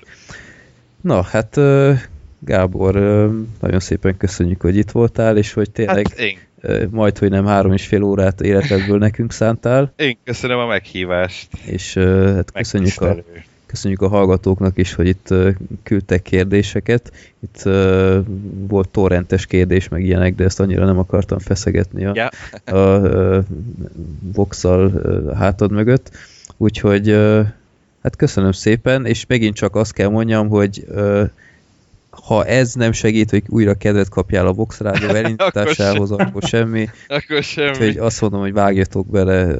Jó, mi promózni fogjuk mindenképp, még a konkurenciát is csinálunk, és össze kell fogni. Igen, az olvasói levélben valaki által feldobott podcastes cikkhez várjuk a kész végeredményt. Valaha is az meg fog történni. Hát, az szerintem egyértelmű. Ott is már azért így lett ígérve, hogy ez jó ötlet, és akkor ennek tükrében, amikor úgy van vele, akkor szerintem ez simán. Most már tényleg olyan jó kis tendencia van meg. Hát végül is nekünk is közünk volt valamennyire az elindításban, úgyhogy ez még Vox témába is vág abszolút, úgyhogy szerintem... Ha nem is írtatok nagyon a magazinban erről, akkor simán lehetne egy ilyen retro perspektívát. Igen, abszolút, ja. Úgy meg aztán pláne. Ja, úgyhogy erre szerintem sor fog kerülni a közeljövőben. Szuper. Jó. Na. Várjuk. Jól van. És esetleg egy Vox Facebook oldalos megosztásnak majd nagyon örülnénk az interjú mindenképp kapcsán. Jól van. Vagy egy pár rekes sörnek, olyan valaminek. Nem, csak viccelek. Ja. Jó, úgyhogy Gábor, nagyon szépen köszönjük, hogy itt voltál. Egy szuper beszélgetés volt, nagyon örülök, hogy összejött. És hát további sok sikert kívánok neked, és a Voxnak is, hogy jó sokáig lehessen olvasni, mert, így van. Tényleg minden hónapban egy ilyen izgalmas bizsergés, amikor kinyitom a postaládát, és látom a félbetört Voxomat, hogy most melyik filmcímet nem fogom tudni elolvasni hátul a gerincén, de de remélhetőleg akkor nagyon várjuk mindig. Jól van. Úgyhogy köszönjük szépen még egyszer, további sok sikert, és akkor a hallgatóknak üzenem, hogy a 86. adás az majd valamikor november hónap első felében jelenik majd meg, és akkor pótoljuk a Macbeth-et, amit legutóbb sajnos nem tudtunk kibeszélni, és egyéb más premierek, és talán lesz végre régebbi film, most nagyon az októberi felhozatalra koncentráltunk, ami... Hát megmondjuk jön a Bond is, ha érdekel valakit. Hát speciál engem pont nem, de ezt rátok bízom. Főleg te olyan maraton tartottál, hogy csak álmulok. Hát most leragadtam a Roger Moore-nál sajnos most egy kicsit. Aha. De hát nem várom meg. Én úgy gondoltam, én hülye naív barom, hogy majd befejezem a filmeket, mire jön a Spectre, de hát ezzel nem lehet úgy haladni. Tehát azért hát ez igen nehéz ennyi filmmel. Hát meg ezek a Roger Moore-osok, na mindegy, szóval kezdek fáradni. A Lazenby-nél majd az lesz a... Azt már láttam, az a Moore előtt van, és az egyébként egy jó film. Komolyan. És ez nem is rossz, igen. Igen, ez egy jó film volt. Talán még eddig azt tetszett a legjobban. Úgyhogy mármint a régiek közül. Aha. Jó. Úgyhogy ja, de előbb-utóbb túl leszek rajta. Jó.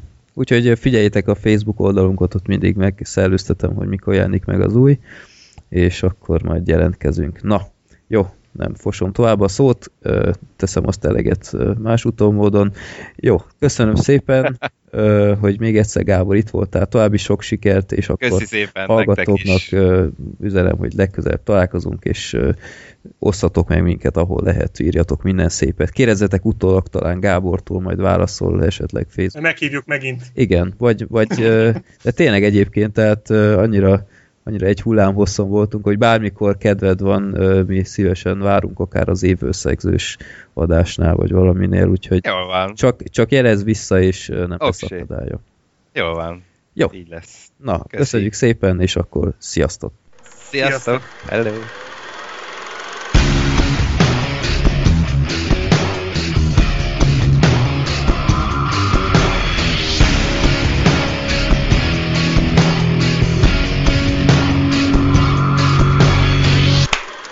Csapó.